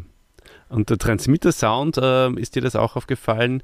Der ist plötzlich aus, oder? Das ist auch ganz witzig. Also kann sein, dass das halt bei Transmittern dieser Art so ist, wenn dann quasi die Moleküle ähm, in ihre Bestandteile oder die, die ähm, Schlange in ihre Bestandteile auf, kurzfristig aufgelöst wird und dann äh, im anderen Raum wieder zusammengesetzt wird, dass dann einfach der, der Sound endet. Aber es ist schon sehr, sehr ja, harter ja. Cut. wie bei, wie bei Raumschiff Enterprise, oder? Wenn sie weggebeamt sind, dann ist Stille. ist mir nichts aufgefallen. ja, aber ähm, genug äh, zu Snake Mountain wir sind jetzt wieder in, in Eternis und zwar in der Werkstatt von Man at Arms. Dort, wo das Zauberschwert scheinbar regelmäßig geschliffen wird. Äh, Finde ich, find ich ganz gut, ja. Magisches Schwert könnte man meinen, das wird nie stumpf. Das ist einfach, das ist so hart, das ist unzerstörbar. Aber offenbar, pff, ja, also wenn Heeman da so ein paar äh, Kämpfe gefochten hat, dann muss man es einfach regelmäßig schleifen. Das mache ich ja mit meinen Küchenmessern auch so. Ja, aber Dieter, es gibt ja jetzt die Zauberrüstung. Wobei, das Skeletor hat sie ja noch gar nicht, oder? Nein, nur der He-Man hat sie. Ich dachte, ja. ein paar Mal gegen Skeletors Zauberrüstung äh, ge gehauen, da kann das schon passieren natürlich. Du weißt ja, was das für Furchen macht. Das macht richtige Furchen, ja. Mhm. genau. Ja, ähm, jedenfalls, also diese ganze Szenen in der Werkstatt mit, mit dem Gehilfen von Man at Arms und dann später auch mit dem äh, Boten, äh, das finde ich, find ich ja ganz, ganz großartig. Ähm, was mir hier auch äh, aufgefallen ist, ähm, als der Gehilfe eben sagt, dass der Waffenmeister krank im Bett liegt, da sind sie alle ganz verwundert, oder? Also so, so ein so ein Urgestein wie Man Arms. Also ich glaube, der keinen Tag Krankenstand, verstehst du, bei, am, am mhm. Hof des Königs. Was, krank? Der war die letzten 40 Jahre nicht krank. Gibt's doch gar nicht. Was fehlt ihm Nein. denn? fragt Heeman ganz verwundert. Und ja, also für mich äh, gehört fast zu den Gartenszenen. Einfach wirklich so Leben, mhm. Leben am Hofe. Ganz. Leben am Hof, ja. ganz, ganz großartig. Ja, erstmal muss ich sagen, der junge Andreas Fröhlich, der macht mich, der macht mich auch fröhlich. Er ist einfach so, so gut und, und auch später dann, wie er dann kämpft gegen den, gegen den äh, Verräter, der macht das einfach herrlich. Das taugt mir so. Ähm, und ja, der Man at Arms, der klingt eigentlich gar nicht so krank, oder? Ja, also, das stimmt. er sagt so, ja, hallo Orko, hallo He-Man, mir geht's gar nicht so gut. Aber das Zauberschwert ist geschliffen in der Werkstatt. Ja, weil er einfach, weil er, weil er so hart ist, oder? Der überspielt mhm. seine Leiden einfach mit, äh, mit, mit, mit seiner Stimme. Ja, ich habe furchtbare Schmerzen, aber das lasse ich mir nicht anmerken. Ich bin meine Dams. ja, genau. Ja, ist eine, eine, super Szene auch, ja. Mag ich sehr, sehr gerne. Genau. Und ähm, ja, und, und, und Orko, ja, der kann es gar nicht erwarten, sich zum Zauberschwert zu beamen, obwohl er natürlich wissen sollte, zurückbeamen kann er sich damit nicht. Also genau. Glaubt man zumindest bisher. Das, das, das ist so eine Sache, oder? Äh, das ist in dieser Folge schon auffällig, äh, weil wir wissen ja, Orko wollte sich in, in Folge 6 äh, im Kerker Skeletors schon mal mit dem Zauberschwert beamen, hat nicht geklappt. Ähm, und, und hier nehmen wir vorweg, ja, schaffte, oder haben wir im Plot auch schon erklärt, schaffte es. Und ähm, hier in dieser Szene, wo ähm, He-Man und Orko eben beim Man at Arms am Krankenbett sind, was wahrscheinlich jetzt nur äh, ein paar Minuten von der Werkstatt entfernt ist, äh, da will Orko, den das ja so furchtbar anstrengt, sich mit dem Zauberschwert zu beamen, da sagt er, oh nein, Himen, du musst nicht gehen, ich beame mich mal schnell in die Werkstatt und äh, hätte sich dann, weiß ich nicht, hätte sich zurückgebeamt mit dem Zauberschwert. Oder hätte er sich ja. nur hingebeamt, hätte das Zauberschwert genommen und wäre dann geschwebt. Aber auch das, er sagt ja auch immer oder in den vergangenen Folgen, ah, das ist so schwer, das Zauberschwert, das kann man ja kaum heben. Mhm. Wäre einfach eine große Anstrengung gewesen für, für Orko. Ja, schwer zu sagen, aber er hat Glück, denn ähm, es ist eh nicht da. Es ist ja, es ist weg. Fujikato, äh, Zacco, Bello. genau. genau. Also von daher, ja, vielleicht hätte er sich zurückgebieben und gesagt, ja, es ist eh da, geschliffen, du hast recht, meine Dams. vielleicht, ja, genau. Sinnlos. Etwas, etwas sinnlos, äh, dass Orko sich in die Werkstatt beamt. Ähm, ja, aber was mir sehr gut gefällt, also nachdem ähm, Orko dann sich zurückbeamt und sagt, ah, das Schwert ist weg, dann geht Hieme natürlich auch sofort in die Werkstatt äh, und sie suchen nach dem Schwert und der Erzähler sagt so, der Gehilfe rannte händeringend hinter ihm her. Also jetzt mal, ich, also abgesehen davon, dass mir die Formulierung der Gehilfe rannte händeringend äh, irgendwo herum, gefällt mir sehr gut, ja. Stelle ich mir so wie mhm. Louis de Finet vor, wenn er so chaotisch irgendwo herumrennt. Aber der Gehilfe, der war doch die ganze Zeit in der Werkstatt. Also der, der, der, oder der war vorher schon in der Werkstatt, der muss doch wissen, dass da kein Schwert war. Also wieso war der jetzt auf einmal so ähm, äh, Bedacht darauf, dass er wieder dabei ist, ist äh, hier, ja. Ja, er wollte vielleicht einfach helfen. Es ist eine große Chance äh, gewesen, um aufzufallen. Um aufzufallen, und, ähm, ja. Sich irgendwie hervorzutun und bemerkt zu werden. Du weißt, in dieser Folge geht es ja viel um, um Liebe und um gegenseitiges. Genau. äh, genau, gegenseitige Aufmerksamkeit. Und um unerfüllte und, ähm, Erwartungshaltung. Vielleicht hat die Gehilfe sich gedacht, ah, jetzt darf ich einmal mit dem Zauberschwert allein in der Werkstatt äh, sein und hm. jetzt ist es weg. Ja. Und, und, und scheinbar ähm, sind ja auch die, die Gehilfen und, und die Boten und, und das niedrige Personal sowieso nur Nummern für, für He-Man, denn äh, der Bote, der dann sich als, als Verräter entpuppt, der wird ja von ihm auch scheinbar nicht irgendwie näher gekannt äh, Genau. oder so. Ja, und, Also- und keiner, keiner hat einen Namen, stellt sich auch keiner vor oder so, oder mm, ja. Er vertraut da dem einfach, obwohl er ihn scheinbar nicht kennt, weil ähm, Mhm. sonst würde er halt da schon mal ein bisschen genauer nachfragen, beziehungsweise, ja, also um da gleich in die nächste Szene zu gehen, Ja, aber schon muss so man, sehr merkwürdig, warum Heeman da, da einfach äh, aufbricht und nicht irgendwie kurz nachschaut, ob die vielleicht im Palast sind oder ähm, na, vor fünf Minuten habe ich sie noch gesehen, aber jetzt äh, sagt der Boot, das ist vor Grayskull. oder Was mal wen anderen Teufel fragt, ja, die, die Leibgarde mal kurz fragt, hey, mm, mir wurde gesagt, äh, König und Königin sind verschwunden, habt ihr was gesehen? Ähm, aber das, da muss man wieder den, äh, das muss man dem Boten zugute halten, also dem Verräter, der hat das ja schon auch sehr top gebracht, oder? Schau mal, Hiemen, ich bin verwundet und äh, äh, es geht um jede Sekunde, da ist der wildeste Kampf entbrannt. Ähm, Mhm. Also insofern hat Hiemen wahrscheinlich den paar Farbklecksen am, am Ärmel vom, vom Verräter geglaubt und hat sich wirklich gedacht, ich darf jetzt keine Zeit verlieren. Hm. Ja, Ja. Ist wahrscheinlich so, ja. ist wahrscheinlich Und- so.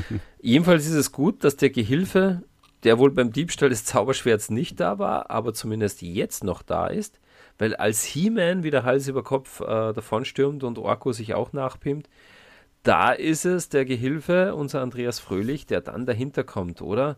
Hey, Moment mal, da ist was faul. Das ist genau richtig und das ist eine, eine, eine super Szene auch wieder. Also ja. extrem geil, äh, geile Lache vom Verräter, die Biff-Lache, an der ich sie erkannt habe, zumindest den Hörspiel Biff. ja. Top. Und das ist, Super. äh, also wirklich, äh, das ist eine super Szene. Allein schon wie der Gehilfe dann sagt, äh, du, Moment mal, du bist gar kein Bote, du bist ein Verräter. Habe ich auch sofort wieder an ein, äh, an ein Karl-May-Hörspiel denken müssen, wenn so Kara Benemsi als Mohammedaner verkleidet in Mekka erkannt wird. Moment mal, das ist ein Giau, ein Ungläubiger und äh, das, das Getümmel geht los. So ist es auch hier, ja, und dann kämpfen die zwei. Olli und dann hat mich äh, das, ich habe mir heute die Kampfszene nochmal angehört und mit der Stimme von Andreas Fröhlich und weil er eben der Synchronsprecher von äh, Edward Norton ist, habe ich irgendwie an Fight Club denken müssen. Das, war, das hat mich sehr amüsiert. Ja, So absolut. cool wäre gewesen, wenn er den, den Boten einfach äh, ja, kurz und klein geschlagen hätte und dann gesagt hätte, äh, ja, ich wollte einfach was Schönes kaputt machen oder so. Die erste Regel im Palast. Genau. Es gibt keine Regeln.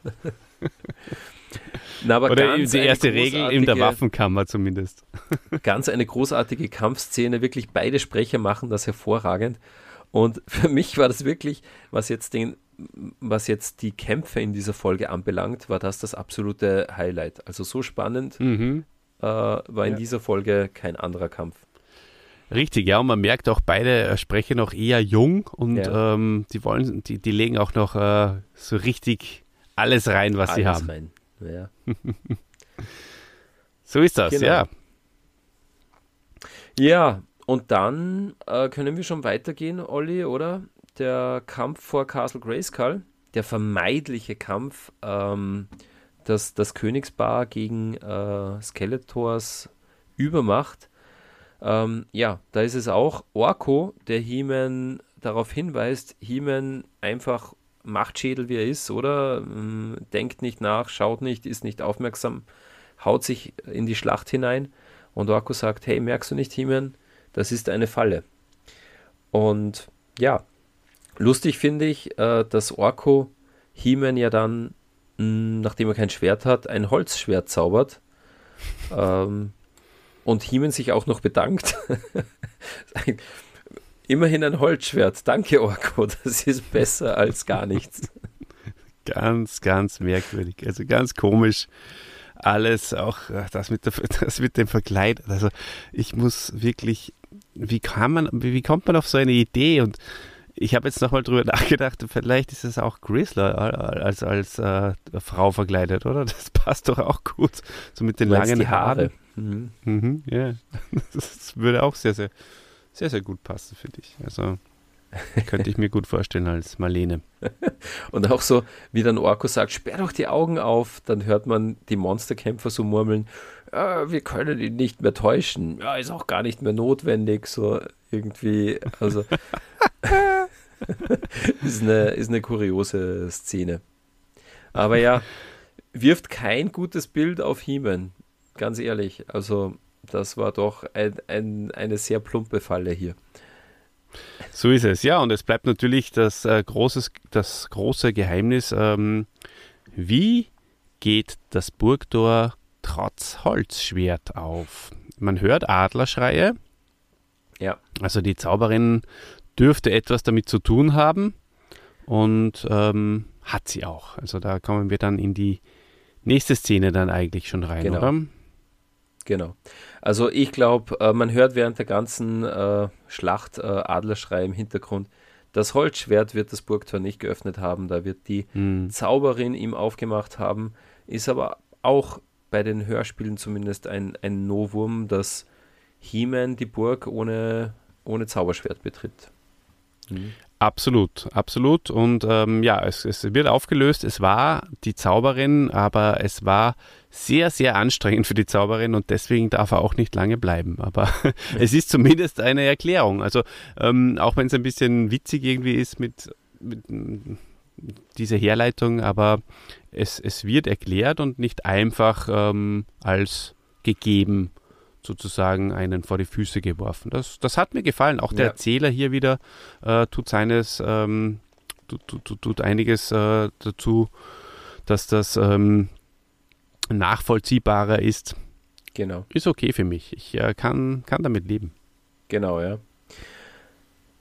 Ja, hat schon gepasst. Und wie gesagt, prinzipiell die, ähm, die Situation, dass jetzt He-Man hilflos, waffenlos mehr oder weniger äh, belagert wird in, in Burg Grayskull, äh, finde ich ja ein, eine, in, einen interessanten Twist, sage ich mal. Kann man sich auch fragen, naja, gibt es nicht äh, im Keller der Burg doch noch irgendwelche Waffen, die besser sind als ein Holzschwert? Gibt es wohl nicht. Dafür ist halt das, das nächste Kuriosum, keine Waffen in, in einer Burg, ja, dafür ein so ein Sportdrachen. Äh, hm. mit dem man. Wobei, wobei die, die, die Monsterkämpfer kämpfen trotzdem verzweifelt gegen He-Man, sagt, sagt der Erzähler. Das habe ich ja. auch sehr interessant gefunden, obwohl er eben das Zauberschwert nicht hatte. Ähm, das ist eigentlich so eine, eine Floskel, die er immer verwendet. So die Monsterkämpfer kämpften verzweifelt gegen He-Man. In dem Fall passt es ja, halt nicht. In so. dem Fall passt es nicht. Das stimmt, ja. Ja, aber dass sich He-Man mit Fäusten auch ganz gut wehren kann, das haben wir auch in in einigen Folgen schon gehört. Also so ganz leicht werden sie es nicht haben, die Monsterkämpfer. Aber ja, aber Himen rettet sich in die Burg. Mhm. Äh, ja, und bevor er sich über die Zinnen stürzt äh, mit einem Fluggerät, ähm, da, da trifft ja äh, Orko dann auf Thieler wieder im Schlossgarten. Orko beamt sich weg von der Burg. Äh, und ähm, ja, da haben wir schon erzählt, ja, Orko äh, erklärt die ganze Situ Situation und Thieler reagiert dann drauf und ich habe mir wieder gedacht, oh mein Gott, die liebe Thieler, irgendwie kann sie nur zwei Emotionen in ihre Stimme reinlegen. Entweder ist sie überheblich und, und ärger, verärgert, oder sie ist so verzweifelt schwach und haucht immer nur so raus, so, oh mein Gott, wie schrecklich. Und das, das enttäuscht mich einfach. Also jetzt wirklich ganz egal, wie, wie Tila angelegt ist, äh, als Figur, als Charakter, aber dass einfach die, wie heißt sie? Ähm, die Monika Gabriel. Genau, dass die nicht mehr zusammenbringt, äh, irgendwie, da hätte man auch so ein bisschen Wut auf Maler reingeben können, was, äh, weißt du, was ich meine, so und, und da einfach, pff, ja, das Ganze ein bisschen, hm, ja, anders anlegen das, das hat mich hier ein bisschen enttäuscht. Kann ich äh, absolut verstehen, wie du das meinst und ähm, gebe ich dir durchaus, durchaus auch recht, ja. Das mhm. ist mir zwar jetzt nicht so aufgefallen, ich finde die Stimme an sich sehr sympathisch. Also die hat was, die, die hat auch Charisma, finde ich. Die mag ich. Ich habe auch mal irgendwann versucht, diese, die Monika Gabriel als Schauspielerin irgendwie ähm, irgendwo zu suchen. Mhm. Habe dann mal mir einen Tatort auch runtergeladen mit ihr und so. Also die, die, die hat schon was, aber es stimmt schon, ja. Na, die Stimme ist gut, gebe ich dir recht, ja. Aber sie ist halt entweder mh, mm, überheblich oder total verzweifelt und, und schwach in, in ihrer Stimme. Und als Thieler müsste man schon auch ein paar andere mhm. Gemütsverfassungen in die Stimme reinbringen können. Dafür weiß sie, dass es die Wüste der Zeit ist. Ja, Gott sei Dank. Da, jetzt wird es aufgelöst. Äh, es ist tatsächlich die Wüste der Zeit und nicht die Ebene der Ewigkeit. Ja, da, da hat der Hagi Francis wohl keinen, keinen Lektor gehabt, der seine Skripte auf, äh, auf offensichtliche Fehler korrigiert. Das sei ihm verziehen. Das ist richtig, ja. Vor allem, nachdem der Erzähler dann wieder von der Wüste der Ewigkeit spricht. Ne? Aber dafür äh, erzählt er das mit Orko wieder ganz gut. Ähm, er sagt ja so quasi, Orko könnte sich zwar auch hinbeamen, aber er fliegt mit Tila hin, weil er weiß ja nicht genau, wo das Schwert ist. Und also deppensicher, würde ich sagen. Deppensicher, ja. Aber taugt mir persönlich gut. Kommt mir entgegen. Ja, und bei, bei, bei Deppen, da denkt man natürlich auch an Tila, ähm, wie sie dann vor dem Sandloch steht und sagt, ähm, oder in die Wüste der Zeit äh, äh, fliegt und sagt, sicher ist das Schwert noch da. Wer hätte es denn stehlen können in der kurzen Zeit? Also, naja. Wer hat es denn gewusst? Äh, ja, also da, da wird sie wirklich ein bisschen, nein, nicht ein bisschen, da wird sie einfach, ja, da, das ist jetzt ohne Kommentar von mir. Ja, ich denke, da können wir im Fazit noch ein bisschen drauf äh, rumreiten. Mhm. Aber ja, ist natürlich äh, schon auch das zentrale Thema natürlich dieser Folge, dass Dealer hier einfach natürlich äh, dumm wie Brot dargestellt wird. Ja. ja.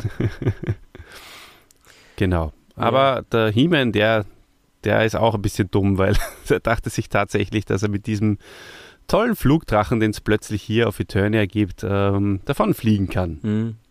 Ja, und ist da denke ich mir, wo doch die unten stehen mit äh, Laserstrahlern oder Skeletors Roton, der wahrscheinlich, mh, hm, den er auch irgendwo hat, oder sonstige Fluggeräte, die alle ein bisschen schneller sind als ein Gleitfluggerät. äh, ich meine, ich weiß jetzt nicht, wie weit der Weg ist von, äh, von Grayskull nach Eternis, aber ich glaube, mit, mit so einem Fluggerät Skeletors, da hätten sie ihn auch da hätten sie ihn ganz leicht einholen können. Aber gut, ja, er probiert Total, total unorganische Szene eigentlich. Ja. Also passt überhaupt nicht in die Welt von Eternia rein.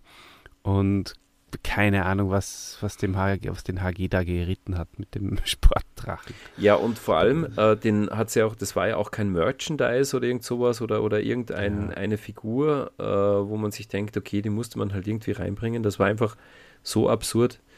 Ähm, da hätte man ja, andere Lösungen äh, finden müssen. Das hat wirklich nicht gepasst. Hm. Was für mich naja. auch irgendwie nicht gepasst hat, also ja, Heeman wird runtergeschossen vom Himmel und wird dann gleich gefangen genommen. Geht für mich auch recht schnell, muss ich sagen. Ähm, Heeman mhm. wehrt sich da nur sehr wenig. Und dann ähm, Skeletor sagt ja, so, oder Skeletor hat Heeman gefangen, ja. Er triumphiert auch ganz kurz irgendwie, aber mh, hm, irgendwie passt das auch nicht, ja. Ich sag mal, ein Skeletor, der jetzt Heeman gefangen hat, einen waffenlosen, wehrlosen Heeman, äh, der hätte, äh, der hätte da ganz groß, ganz groß ausholen müssen, ja, ein, ein Peter Passetti. Und irgendwie war die ganze Szene für mich, mh, hm, da hat was nicht gepasst. Es, äh, es ist kommt mir lieblos irgendwie ja. vor. Also diese Liebe zum Detail, die, die teilweise drinnen steckte in den Masters-Folgen, die ist hier, äh, ja, die vermisse ich hier in, in, in einigen Szenen. Und das ist eine davon zum Beispiel. Ja.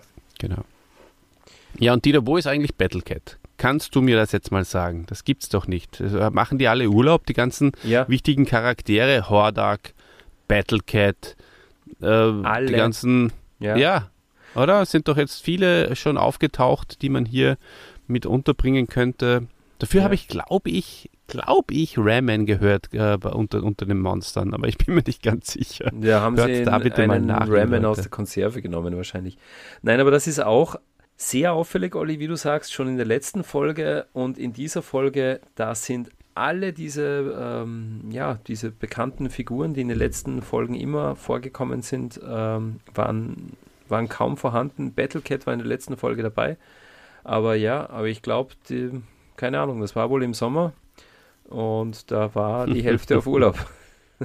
Scheinlich, ja. ja, aber schade natürlich, ja. schade. Nur Monsterkämpfer und keine, kein Hordak, ja, kein äh, Two-Bad oder ein Modulok, der auch immer wieder äh, oder in der Evelyn. Die ja. Maler hätte doch die Evelyn sein können. Also das liegt doch auf der Hand, ja. Also wäre auch gut gewesen. Naja. Ja, ja klar. Naja. Aber dafür kommen in der nächsten Folge, glaube ich, dann die Steinmenschen. Dann wird alles wieder oh, besser. Stone da und Rockon. Ganz, mhm. ganz großes Kino mit den Steinmenschen. ja, ganz genau, großes Kino. müssen wir uns noch mit Scheiben, mit Scheiben ja. Also das, äh, begnügen. das stimmt. Aber das war eine Szene, ähm, äh, die, die mit der Scheibe, ja, die, die auf einmal aus heiterem Himmel auftaucht. Äh, also das, das war, das war wieder so eine skurrile Szene, die aber einfach Spaß macht, ja. Äh, ja. Also kurz zur Erklärung, Orko und Thieler finden eine Scheibe. Ich weiß jetzt auch gar nicht mehr, taucht die irgendwie auf. Na, der Adler, der Adler schmeißt die runter, oder? Ja. Genau. Ja. So war's. Äh, und sie kommen dann auf die Idee, die Scheibe zu drehen wie einen Kreisel. Und dann fängt die Scheibe auf einmal zu reden an. Also für mich wahnsinnig geil. Äh, für mich hat jetzt unser Hagi Francis gerade den ersten Plattenspieler nach Eternia gebracht. Eine Scheibe, die sich dreht. Ja, richtig, und ja, dann hört man was. Ist doch, ist doch super. Ja, wenn das die Intention war, schon, ja. Aber der Plattenspieler funktioniert nicht, weil die Gisela Drobe versteht man überhaupt nicht. Man versteht das klingt kein so wie Wort. mein Intro beim letzten Mal, wo ich die Musik leider nicht gefadet habe und äh, man mich überhaupt nicht versteht.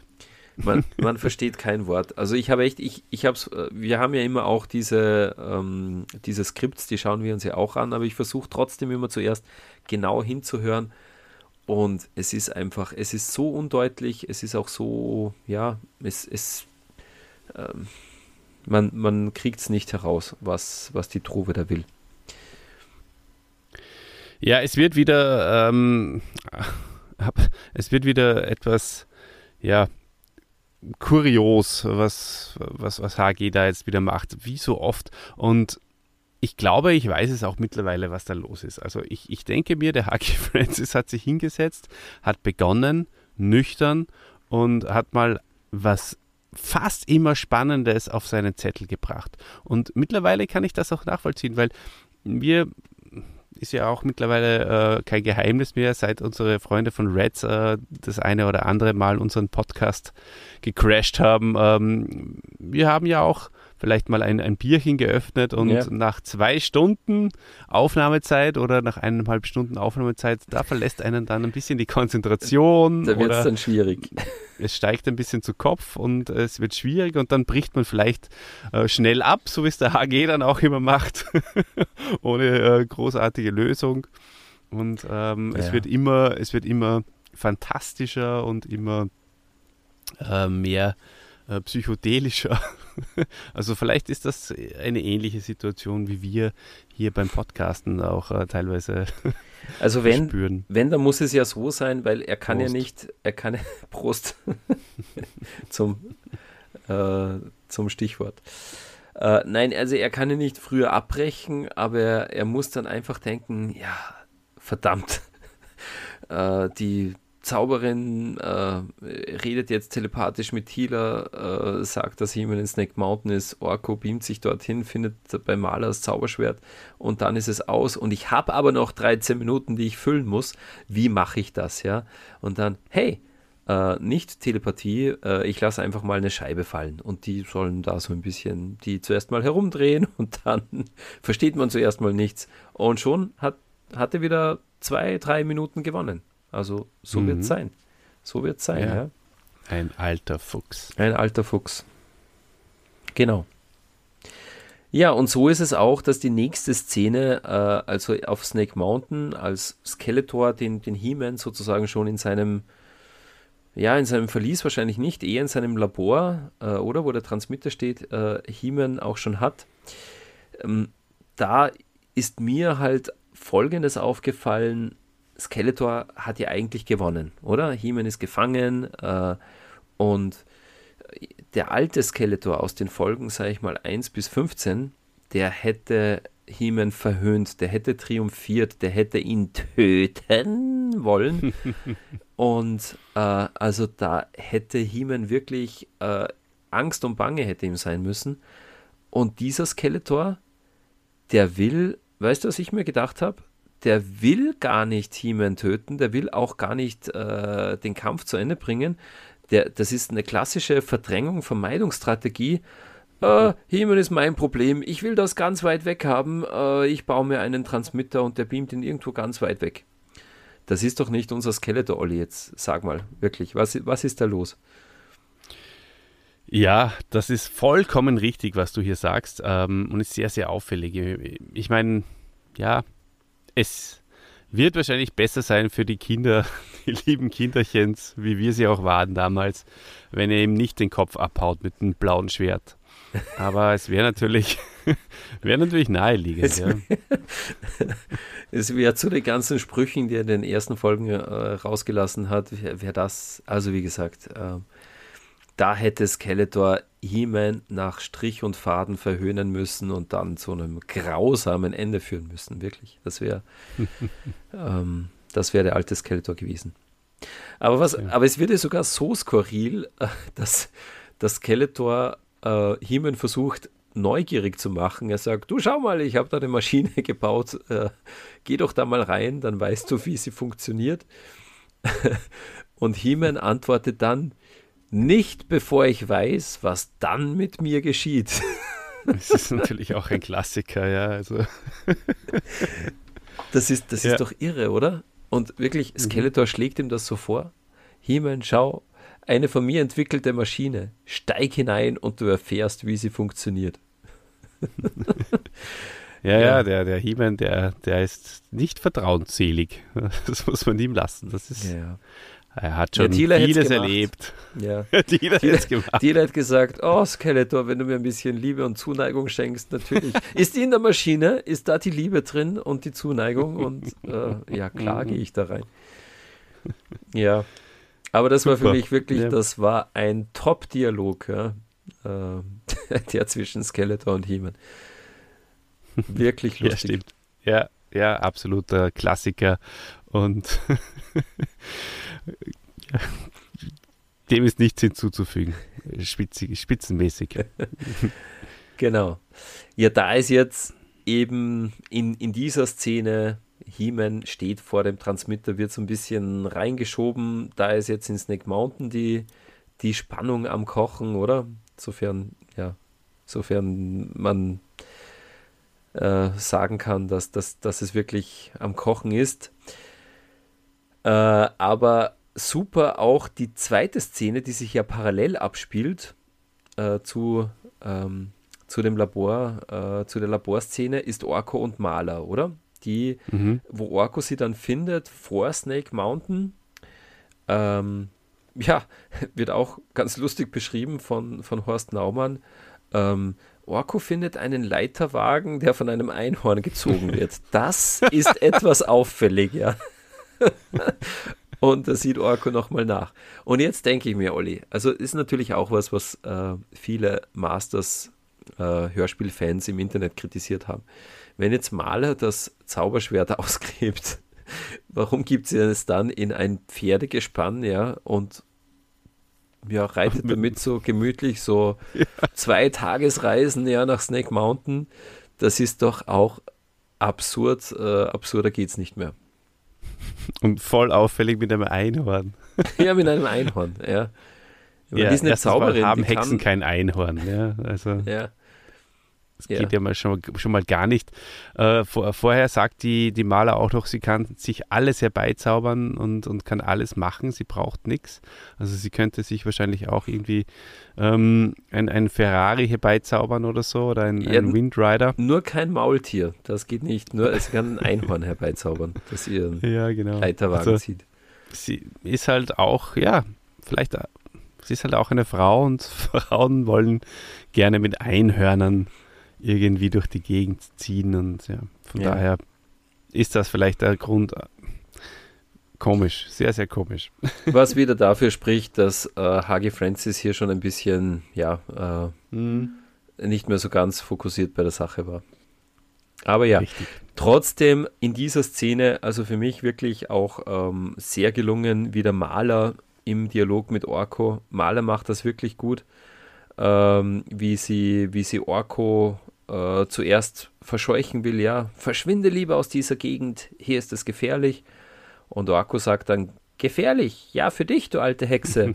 und sie sagt dann, das ist mir wirklich hängen geblieben, was für böse Worte, was ist nur los mit dir? Und das sagt sie wieder richtig fies, wo man sich denkt, okay, und jetzt kommt gleich der äh, irgendein Zauber, gegen den Orko keine Chance hat. Also da. Ja, ja.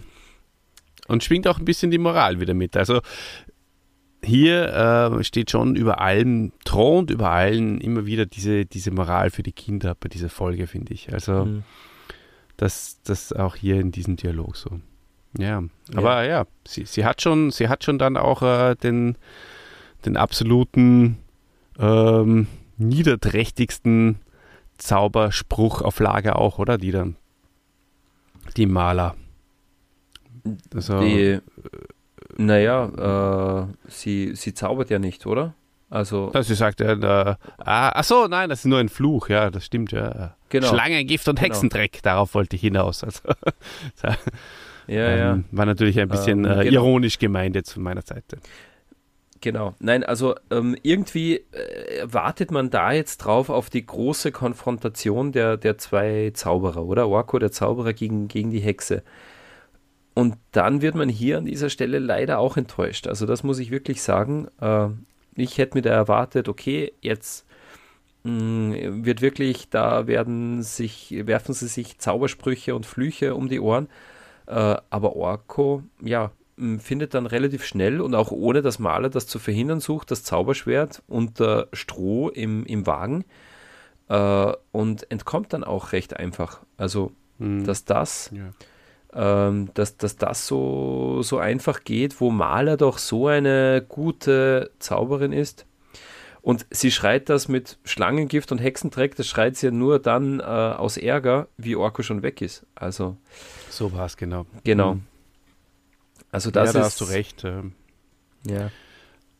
Ja, und, und, und Orko kann halt mit dem Zauberschwert beamen. Ich meine, das ist natürlich schon ein Skandal eigentlich. Ähm, ich weiß nicht, hat er vorher aus der Quelle der Zauberkraft getrunken oder? Naja, weißt du, das ist er, schon neu. Weißt du, was er hier macht ähm, und was er bei Kerker Skeletors äh, nicht gemacht hat? Er sagt jetzt einen, einen Zauberspruch auf, bevor, mhm. bevor er sich beamt. O Orko aus dem Zauberland, reich mir deine helfende Hand. O Zauberschwert, ich befehle dir, begleite mich auf der Flucht von hier. Ach, und dann kann natürlich gewesen sein. Und mhm. dann klappt's, ja. Okay, das hast du gut, gut herausgearbeitet. Äh, das ist natürlich eine Erklärung, die mich zufriedenstellt. So War nicht so schwer. Aber jetzt musst du dir vorstellen, Olli, Orko hätte die Idee gehabt äh, bei Folge 6 im Kerker Skeletors. Dann wäre es mhm. auch langweilig gewesen in dieser Folge. Das ist auch wieder richtig, ja. Naja. Ja, so Gut, es. Endkampf. Apropos langweilig. Naja, langweilig ist der Endkampf nicht. Der ist einfach nur komisch, oder? Na doch. ähm, also, das ist jetzt für mich das, das dritte Mal, wo irgendwie ein Spannungsbogen ein bisschen versaut wird, ist halt auch bei dem, bei dem Endkampf insgesamt, jetzt, jetzt kehren wir halt wieder zurück. Wie gesagt, das, das passiert ein bisschen parallel, Ork und Maler und He-Man Skeletor, aber man hört jetzt zum gefühlt, weiß ich nicht, fünften Mal, ja, und sie versuchen He-Man in den Transmitter reinzuschieben und es ist immer noch nicht passiert. Äh, und dann taucht Orko auf, ähm, ich stelle mir das halt so vor, He-Man ist umringt von lauter bösen Monsterkämpfern. Orko sagt aber trotzdem, ah, He-Man, hier das Schwert, oh, danke Orko. Also dürfte auch keine Probleme haben, der He-Man, dass er das Schwert entgegennimmt oder Orko mit der Übergabe. Und ja, und dann ist es, dann hauen wieder alle ab. So wie in allen Folgen, ja, das verstehe ich nicht. Keiner kämpft mehr gegen einen He-Man mit einem Zauberschwert. Haben sie früher gemacht, die Bösen, aber jetzt trauen sie sich das nicht mehr. Die Bösen sind feige wie eh und je. Und Skeletor ganz allein. Er hätte das Schwert sogar und sollte eigentlich jetzt mal ordentlich sich dem Kampf stellen. Also, ja. ist das so? Ich kann mich nicht mehr erinnern, Dieter, war das so? Kämpft er bis zum Tode? ich, äh, in meiner Fantasie, ja. Ich würde es mir wünschen, denn Skeletor sagt, kämpft Männer, so kämpft doch gegen He-Man. Nein, lauft nicht weg, lauft nicht weg, ihr sollt kämpfen. Und He-Man sagt dann, und jetzt, Skeletor, du bist allein. Nimm dein Schwert und kämpfe. Und dann für mich die großartigste äh, Line von, von Peter Passetti als Skeletor. Ich, äh, ich soll kämpfen, aber warum denn? Vielleicht später. Es gibt sicherlich noch andere Möglichkeiten. Ja, ja, die gibt es. Also. ich habe auch. Ähm, Jetzt erklärt das Skeletor äh, auch noch ja. ähm, seine Feigheit, oder? Es gibt ja auch noch andere Möglichkeiten. Also, das ist wirklich bitter. Früher, früher hätte er gekämpft, dann wäre er einfach gerannt und jetzt erklärt er noch seine Feigheit. Mhm, stimmt, das ist äh, schon der Gipfel äh, des äh, Niedergangs der Skeletor-Figur. Das ist leider so. Ähm, jetzt, ja, es, es, wird auch nicht besser, soweit ich mich erinnere. Wird er jetzt auch irgendwie dann krank und, und, und solche Geschichten. Also er wird immer menschlicher, sagen wir mal so. Ja, sagen wir also, mal so. Mhm. Er wird immer menschlicher und verletzlicher und ähm, ja, das, ist, das, das hat, das hat Orko Neske Züge eigentlich. Eigentlich also, schon, ja. Das geht gar nicht. Ja, und wie gesagt, ähm, also den Endkampf, den haben wir gehabt zwischen Andreas Fröhlich und, äh, äh, und, und Biff äh, aus dem Hörspiel in der Werkstatt von at Arms. Das war wirklich, ja. da war die Spannung am Kochen. Hier leider, super. muss man sagen, äh, auch wenn, wenn Skeletor hier natürlich amüsiert, aber als Kind und ja, da denke ich mir, da, da, wird man halt wirklich mh, hm, sehr, sehr enttäuscht. Zuerst von Orko mhm. und Maler und hier noch von Heeman und Skeletor. Mhm. Ist, das, das ist doch schade. Mhm. Naja, dafür ist der Schlussgag ein wenig besser als, als, als die Schlussgags zuvor. Ähm, ist zwar jetzt, rettet das Ganze zwar auch nicht, aber ja, ist ganz witzig. Der, der Orko sagt irgendwie so, äh, irgendwann sagt er, glaube ich, ja, gut, dass dir auch mal was einfällt, oder? äh, bei, ich weiß nicht mehr genau wie, aber das war schon ganz witzig. Naja, na, auf jeden Fall wieder. Ja? Also, also was ich hier äh, bemerkenswert finde, in der allerletzten Szene, äh, He-Man und Orko ja, haben gewonnen. Ähm, Orko, so wie man ihn kennt, sagt, ja, ich bin der Größte und ich habe Eternia vor dem Untergang bewahrt. bewahrt. Und He-Man zum ersten Mal in meiner Erinnerung äh, stimmt ihm zu, oder? Gibt ihm recht und er würdigt Orko, aber, aber mal so richtig. Und er sagt, ja, Orko, verlass dich drauf. Sobald wir zurück im Königsschloss sind, werde ich überall verkunden, verkünden, dass du allein der Retter von Eternia bist. Ich werde allen sagen, dass du uns vor dem Untergang gerettet hast. Das sagt He-Man, unser Machtschädel, Olli. Mhm. Ja, auch der wird vermenschlicht. Nein, ja, unglaublich. Aber unglaublich. zu Recht, oder? Du forderst es seit 25 Folgen ein und ja. endlich, endlich hast du sie. Die, endlich habe ich sie, die Würdigung von, von Orko. Die Würdigung, ja, ganz genau. Ja, unglaublich. Ja, das stimmt, ja. Ja, vielleicht habe ich das äh, zu schnell abgetan, diese Szene. Du hast vollkommen recht. Das ist eigentlich eine, eine ganz wichtige und ähm, äh, zukunftsweisende Szene hier. Ja. Ganz genau. Mhm. Nach 25 äh, Folgen hat sich Orko auch mal ein bisschen Lob verdient und, und äh, ja, äh, als Held gefeiert zu werden. Ja, Dieter, ich, ich würde fast sagen, das war seine größte Stunde, oder? genau. Äh, da ist dem Hagi Francis wieder was, ähm, äh, was wirklich ähm, eine gute Überleitung äh, gelungen. äh, Orko sagt dann so, ja, ja, das ist gut, Himen, das tut mir gut. Ach, sie werden mich alle feiern. Das wird meine größte Stunde. Wunderbar. Und ähm, Orko feiert hier seine größte Stunde. Und wie wir wissen, in der nächsten Folge, da wird er seine schwerste Stunde haben, ja. Folge 26, Orkos schwerste Stunde. Das habe ich richtig gelungen gefunden. Fein. So, jetzt haben wir aber wirklich ähm, alles ins Detail zerlegt, Olli. Jetzt ist es äh, an der Zeit, das Ganze nochmal ein bisschen wieder zusammenzufassen, äh, zu, zu, einem runden Abschlussbild.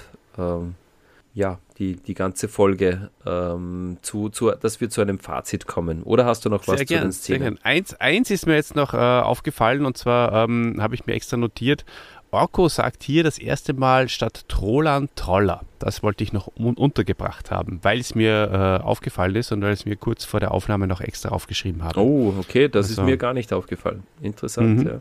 ja. ja.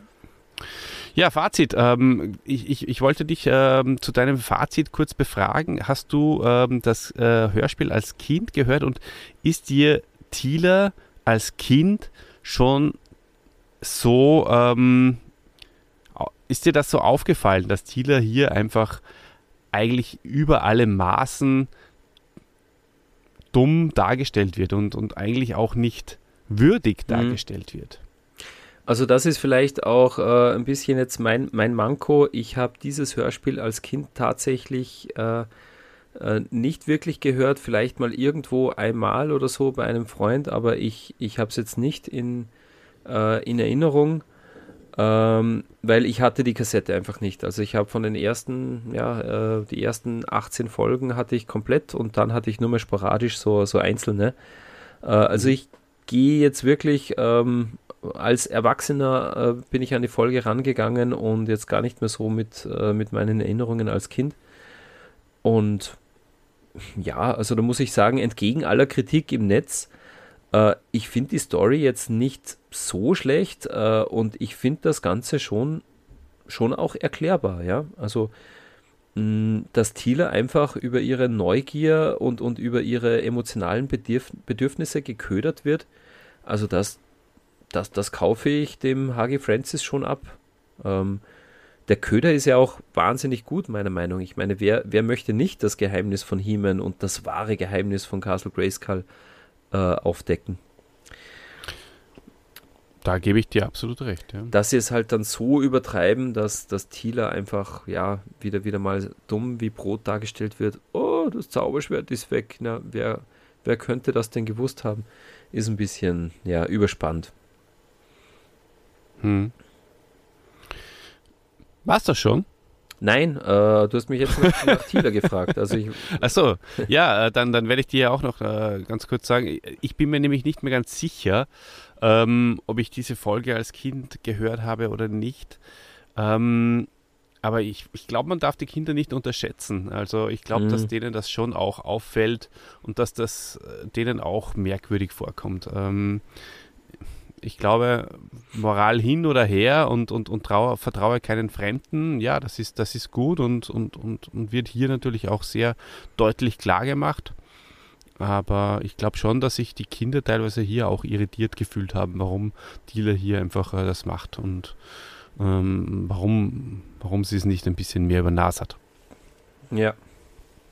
Ja, und genau. vor allem, was halt einfach gefehlt hat, war dann äh, die Konfrontation, oder? Dass Thieler äh, zum Schluss dann auch nochmal von He-Man oder von Man at Arms, ist ja egal, mhm. irgendwie auch ja. nochmal damit konfrontiert wird. Ja, Thieler, warum hast du das gemacht? Und, und so weiter. Und äh, weil dann wäre ja die Moral der Geschichte wirklich gut rübergekommen für die Kinder. Wenn man dann mhm. noch, sag ich mal, äh, versöhnlich einwirken kann, ja, Thieler, aber du weißt, du, mm, wir wissen alle, du, du bist sehr neugierig, aber das ist einfach ein No-Go, ja. Du kannst niemand nicht so das Schwert nicht. wegnehmen, verdammt nochmal. Aber das Weiß Kruzifix. das hat ihm vollkommen gefehlt und darum gebe ich dir schon recht. Also die Kinder, die werden da nicht viel oder ja, weiß ich nicht, wie die, wie die mit diesem Schluss umgegangen sind. Umgegangen sind. Eigentlich konsequenzlos, oder? Das äh, Fehlverhalten von Thieler. So ist es, ja. Ganz genau, ja, das, das ist es eben, ja. Und ähm, wir wissen mittlerweile, sie muss äh, weitere 35 Jahre warten, circa, bis sie dann das Geheimnis tatsächlich lüften kann oder, oder erfährt. Ja. Gut, ja, bitte, dein Fazit, lieber Dieter, fang an. Ja, also äh, mein, mein Fazit ist, äh, wie gesagt, äh, der Plan von Skeletor war gut, der Köder war super, äh, es hat auch keine wirklich ähm, jetzt großen Lücken gegeben in der Handlung, das war wirklich ähm, von Skeletor gut durchdacht. Äh, was halt nicht gut gepasst hat, oder was man, man muss halt davon absehen, dass Heeman mit einem Flugdrachen fliehen will, dass, ähm, dass das wertvolle Schwert von einem Einhorn in einem Wagen gezogen wird und so weiter. Das haben wir eh alles besprochen. Ähm, ja, aber ansonsten war, war der Plan wirklich, also Maler ist der bessere Hordak, die hat da wirklich eine, eine, eine, eine gute Strategie entwickelt. Mhm. Und Maler fand ich in dieser Folge wirklich spitze. Ähm, die, die hat das sehr gut gemacht, die Sprecherin, aber auch die, die Rolle war, war gut.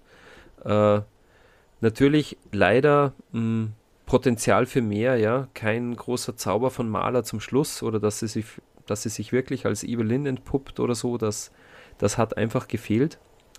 Ähm, Orko war für mich super in der Folge. Ähm, Interessant habe ich gefunden, dass Orko hier auch ähm, sozusagen der Gegenpart zu Tila und, und Heeman fungiert, nämlich zu beiden. Er mahnt beide zur Vorsicht na, und überlegt doch zuerst mal, jetzt mach nicht Hals über Kopf aus der Emotion heraus äh, etwas. Also da war Orko die, die Stimme der Vernunft. Äh, er handelt überlegt und so weiter und, und weist die anderen darauf hin.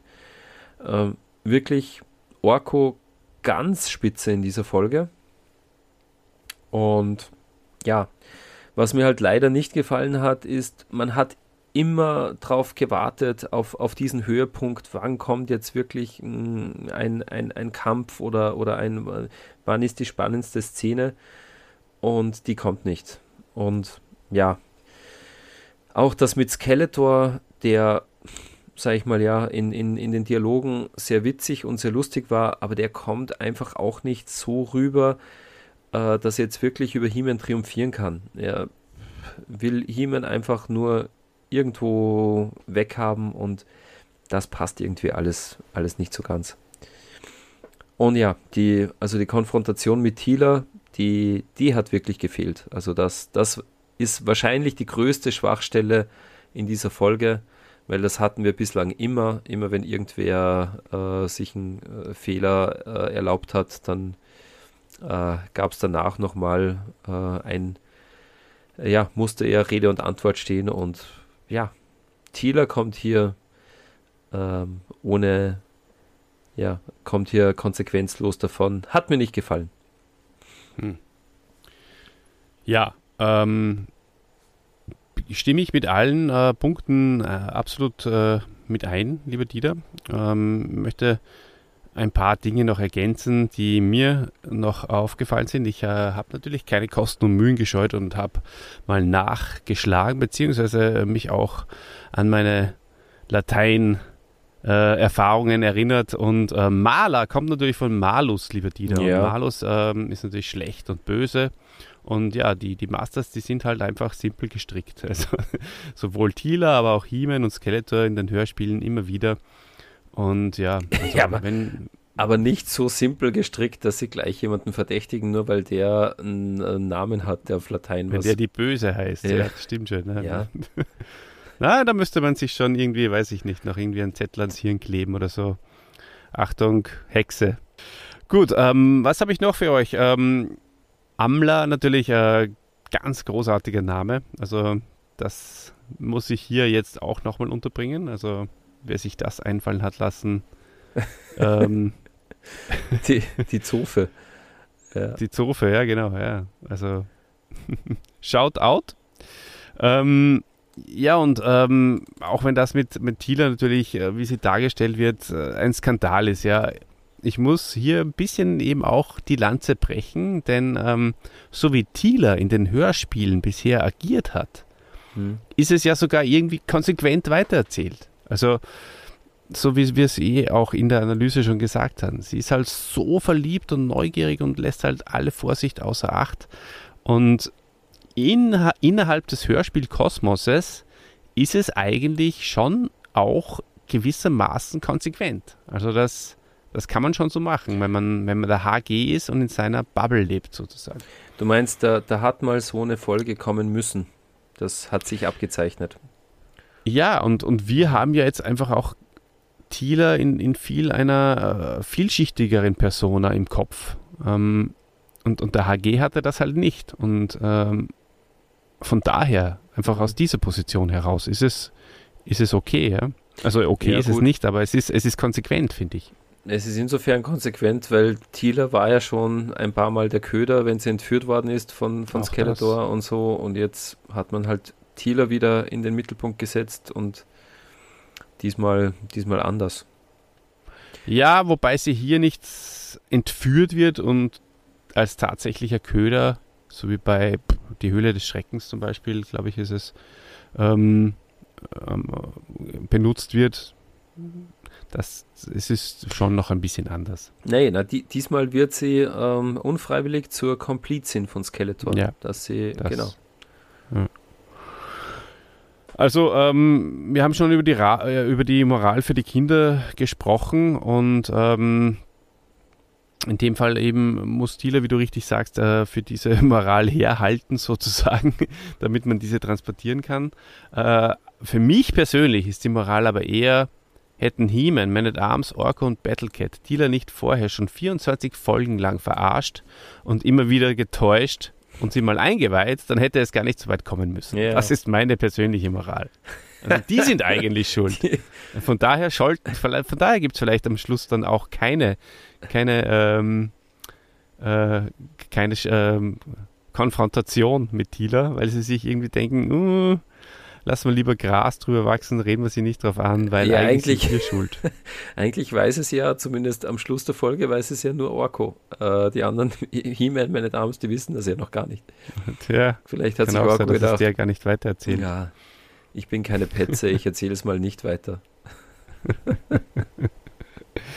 ja, ja, interessant. Aber ja, also ja, also dann es ist halt einfach keine, keine typische Masters-Hörspielfolge. Äh, sie, sie ist einfach ein bisschen untypisch, äh, hat hier ein bisschen weniger Liebe zum Detail und ähm, aber trotzdem finde ich, war sie durchwegs eigentlich schon spannend. Also ich, mhm. hat, ich bin, ich habe es mit dem Auto angehört, da, da kann ich mich auch immer sehr, sehr gut konzentrieren und ich habe mich selbst dabei beobachtet, wie ich eigentlich ähm, sehr, sehr interessiert war und, und, und, und gespannt ist, wie es weitergeht immer. Und ja. Und, und, und ich finde, die Folge hat einige legendäre Szenen, die Grund-Skelly-Szene zum Beispiel, das wissenschaftliche Gespräch zwischen Skeletor und Webster, die Gehilfen- und Diener-Szene, äh, sowieso super, Maler im, im, im, im, im Gesamten, auch Orko ist wieder gut, also das, das, das passt alles, gibt mhm. auch schon viel Licht in dieser Folge. Und für mich ist die wichtigste Frage, und, und damit schließe ich mein Fazit ab, was passiert eigentlich mit dem verräterischen Boten hier im Nachgang? Lasst euch Stimmt. das mal durch den Kopf gehen. Mhm. Der wird nämlich auch nicht konfrontiert. Könnte ein Hörspiel-Spin-off sein, oder? Der Bote und der Gehilfe. Boah, würde ich mir sofort anhören. Ja, sofort, ja. Und ich setze jetzt nochmal einen drauf und was passiert eigentlich mit der Schlange, die mit dem Transmitter in den Nebenraum gebeamt wurde? Wo ist die jetzt? Ja, wo hat sie die, wo hat sich die hin verkrochen? Ist mhm. die reingekrochen in die, äh, in die Fellstiefel von Beastman oder versteckt sie sich bei Crabjaw im Schrank? Ja, was ist mit der Schlange? ja, oder lauert schon ein Schlangenmensch äh, im übernächsten Zimmer Im und äh, äh sie ist zu dem ähm, hin, hinge, äh, wir werden es leider nicht erfahren. Ja gut, Olli, leider. aber dann kommen wir zum Ranking. Ähm, nachdem dich diese Folge, wie du sagst, äh, doch gefesselt hat und es einige Highlights auch für dich gegeben hat, mhm. auf einer Skala von 1 bis 10, was gibst du ihr denn da? Ja, ich gebe diese Folge es, es, sie, schwankt für mich zwischen 6 und 7.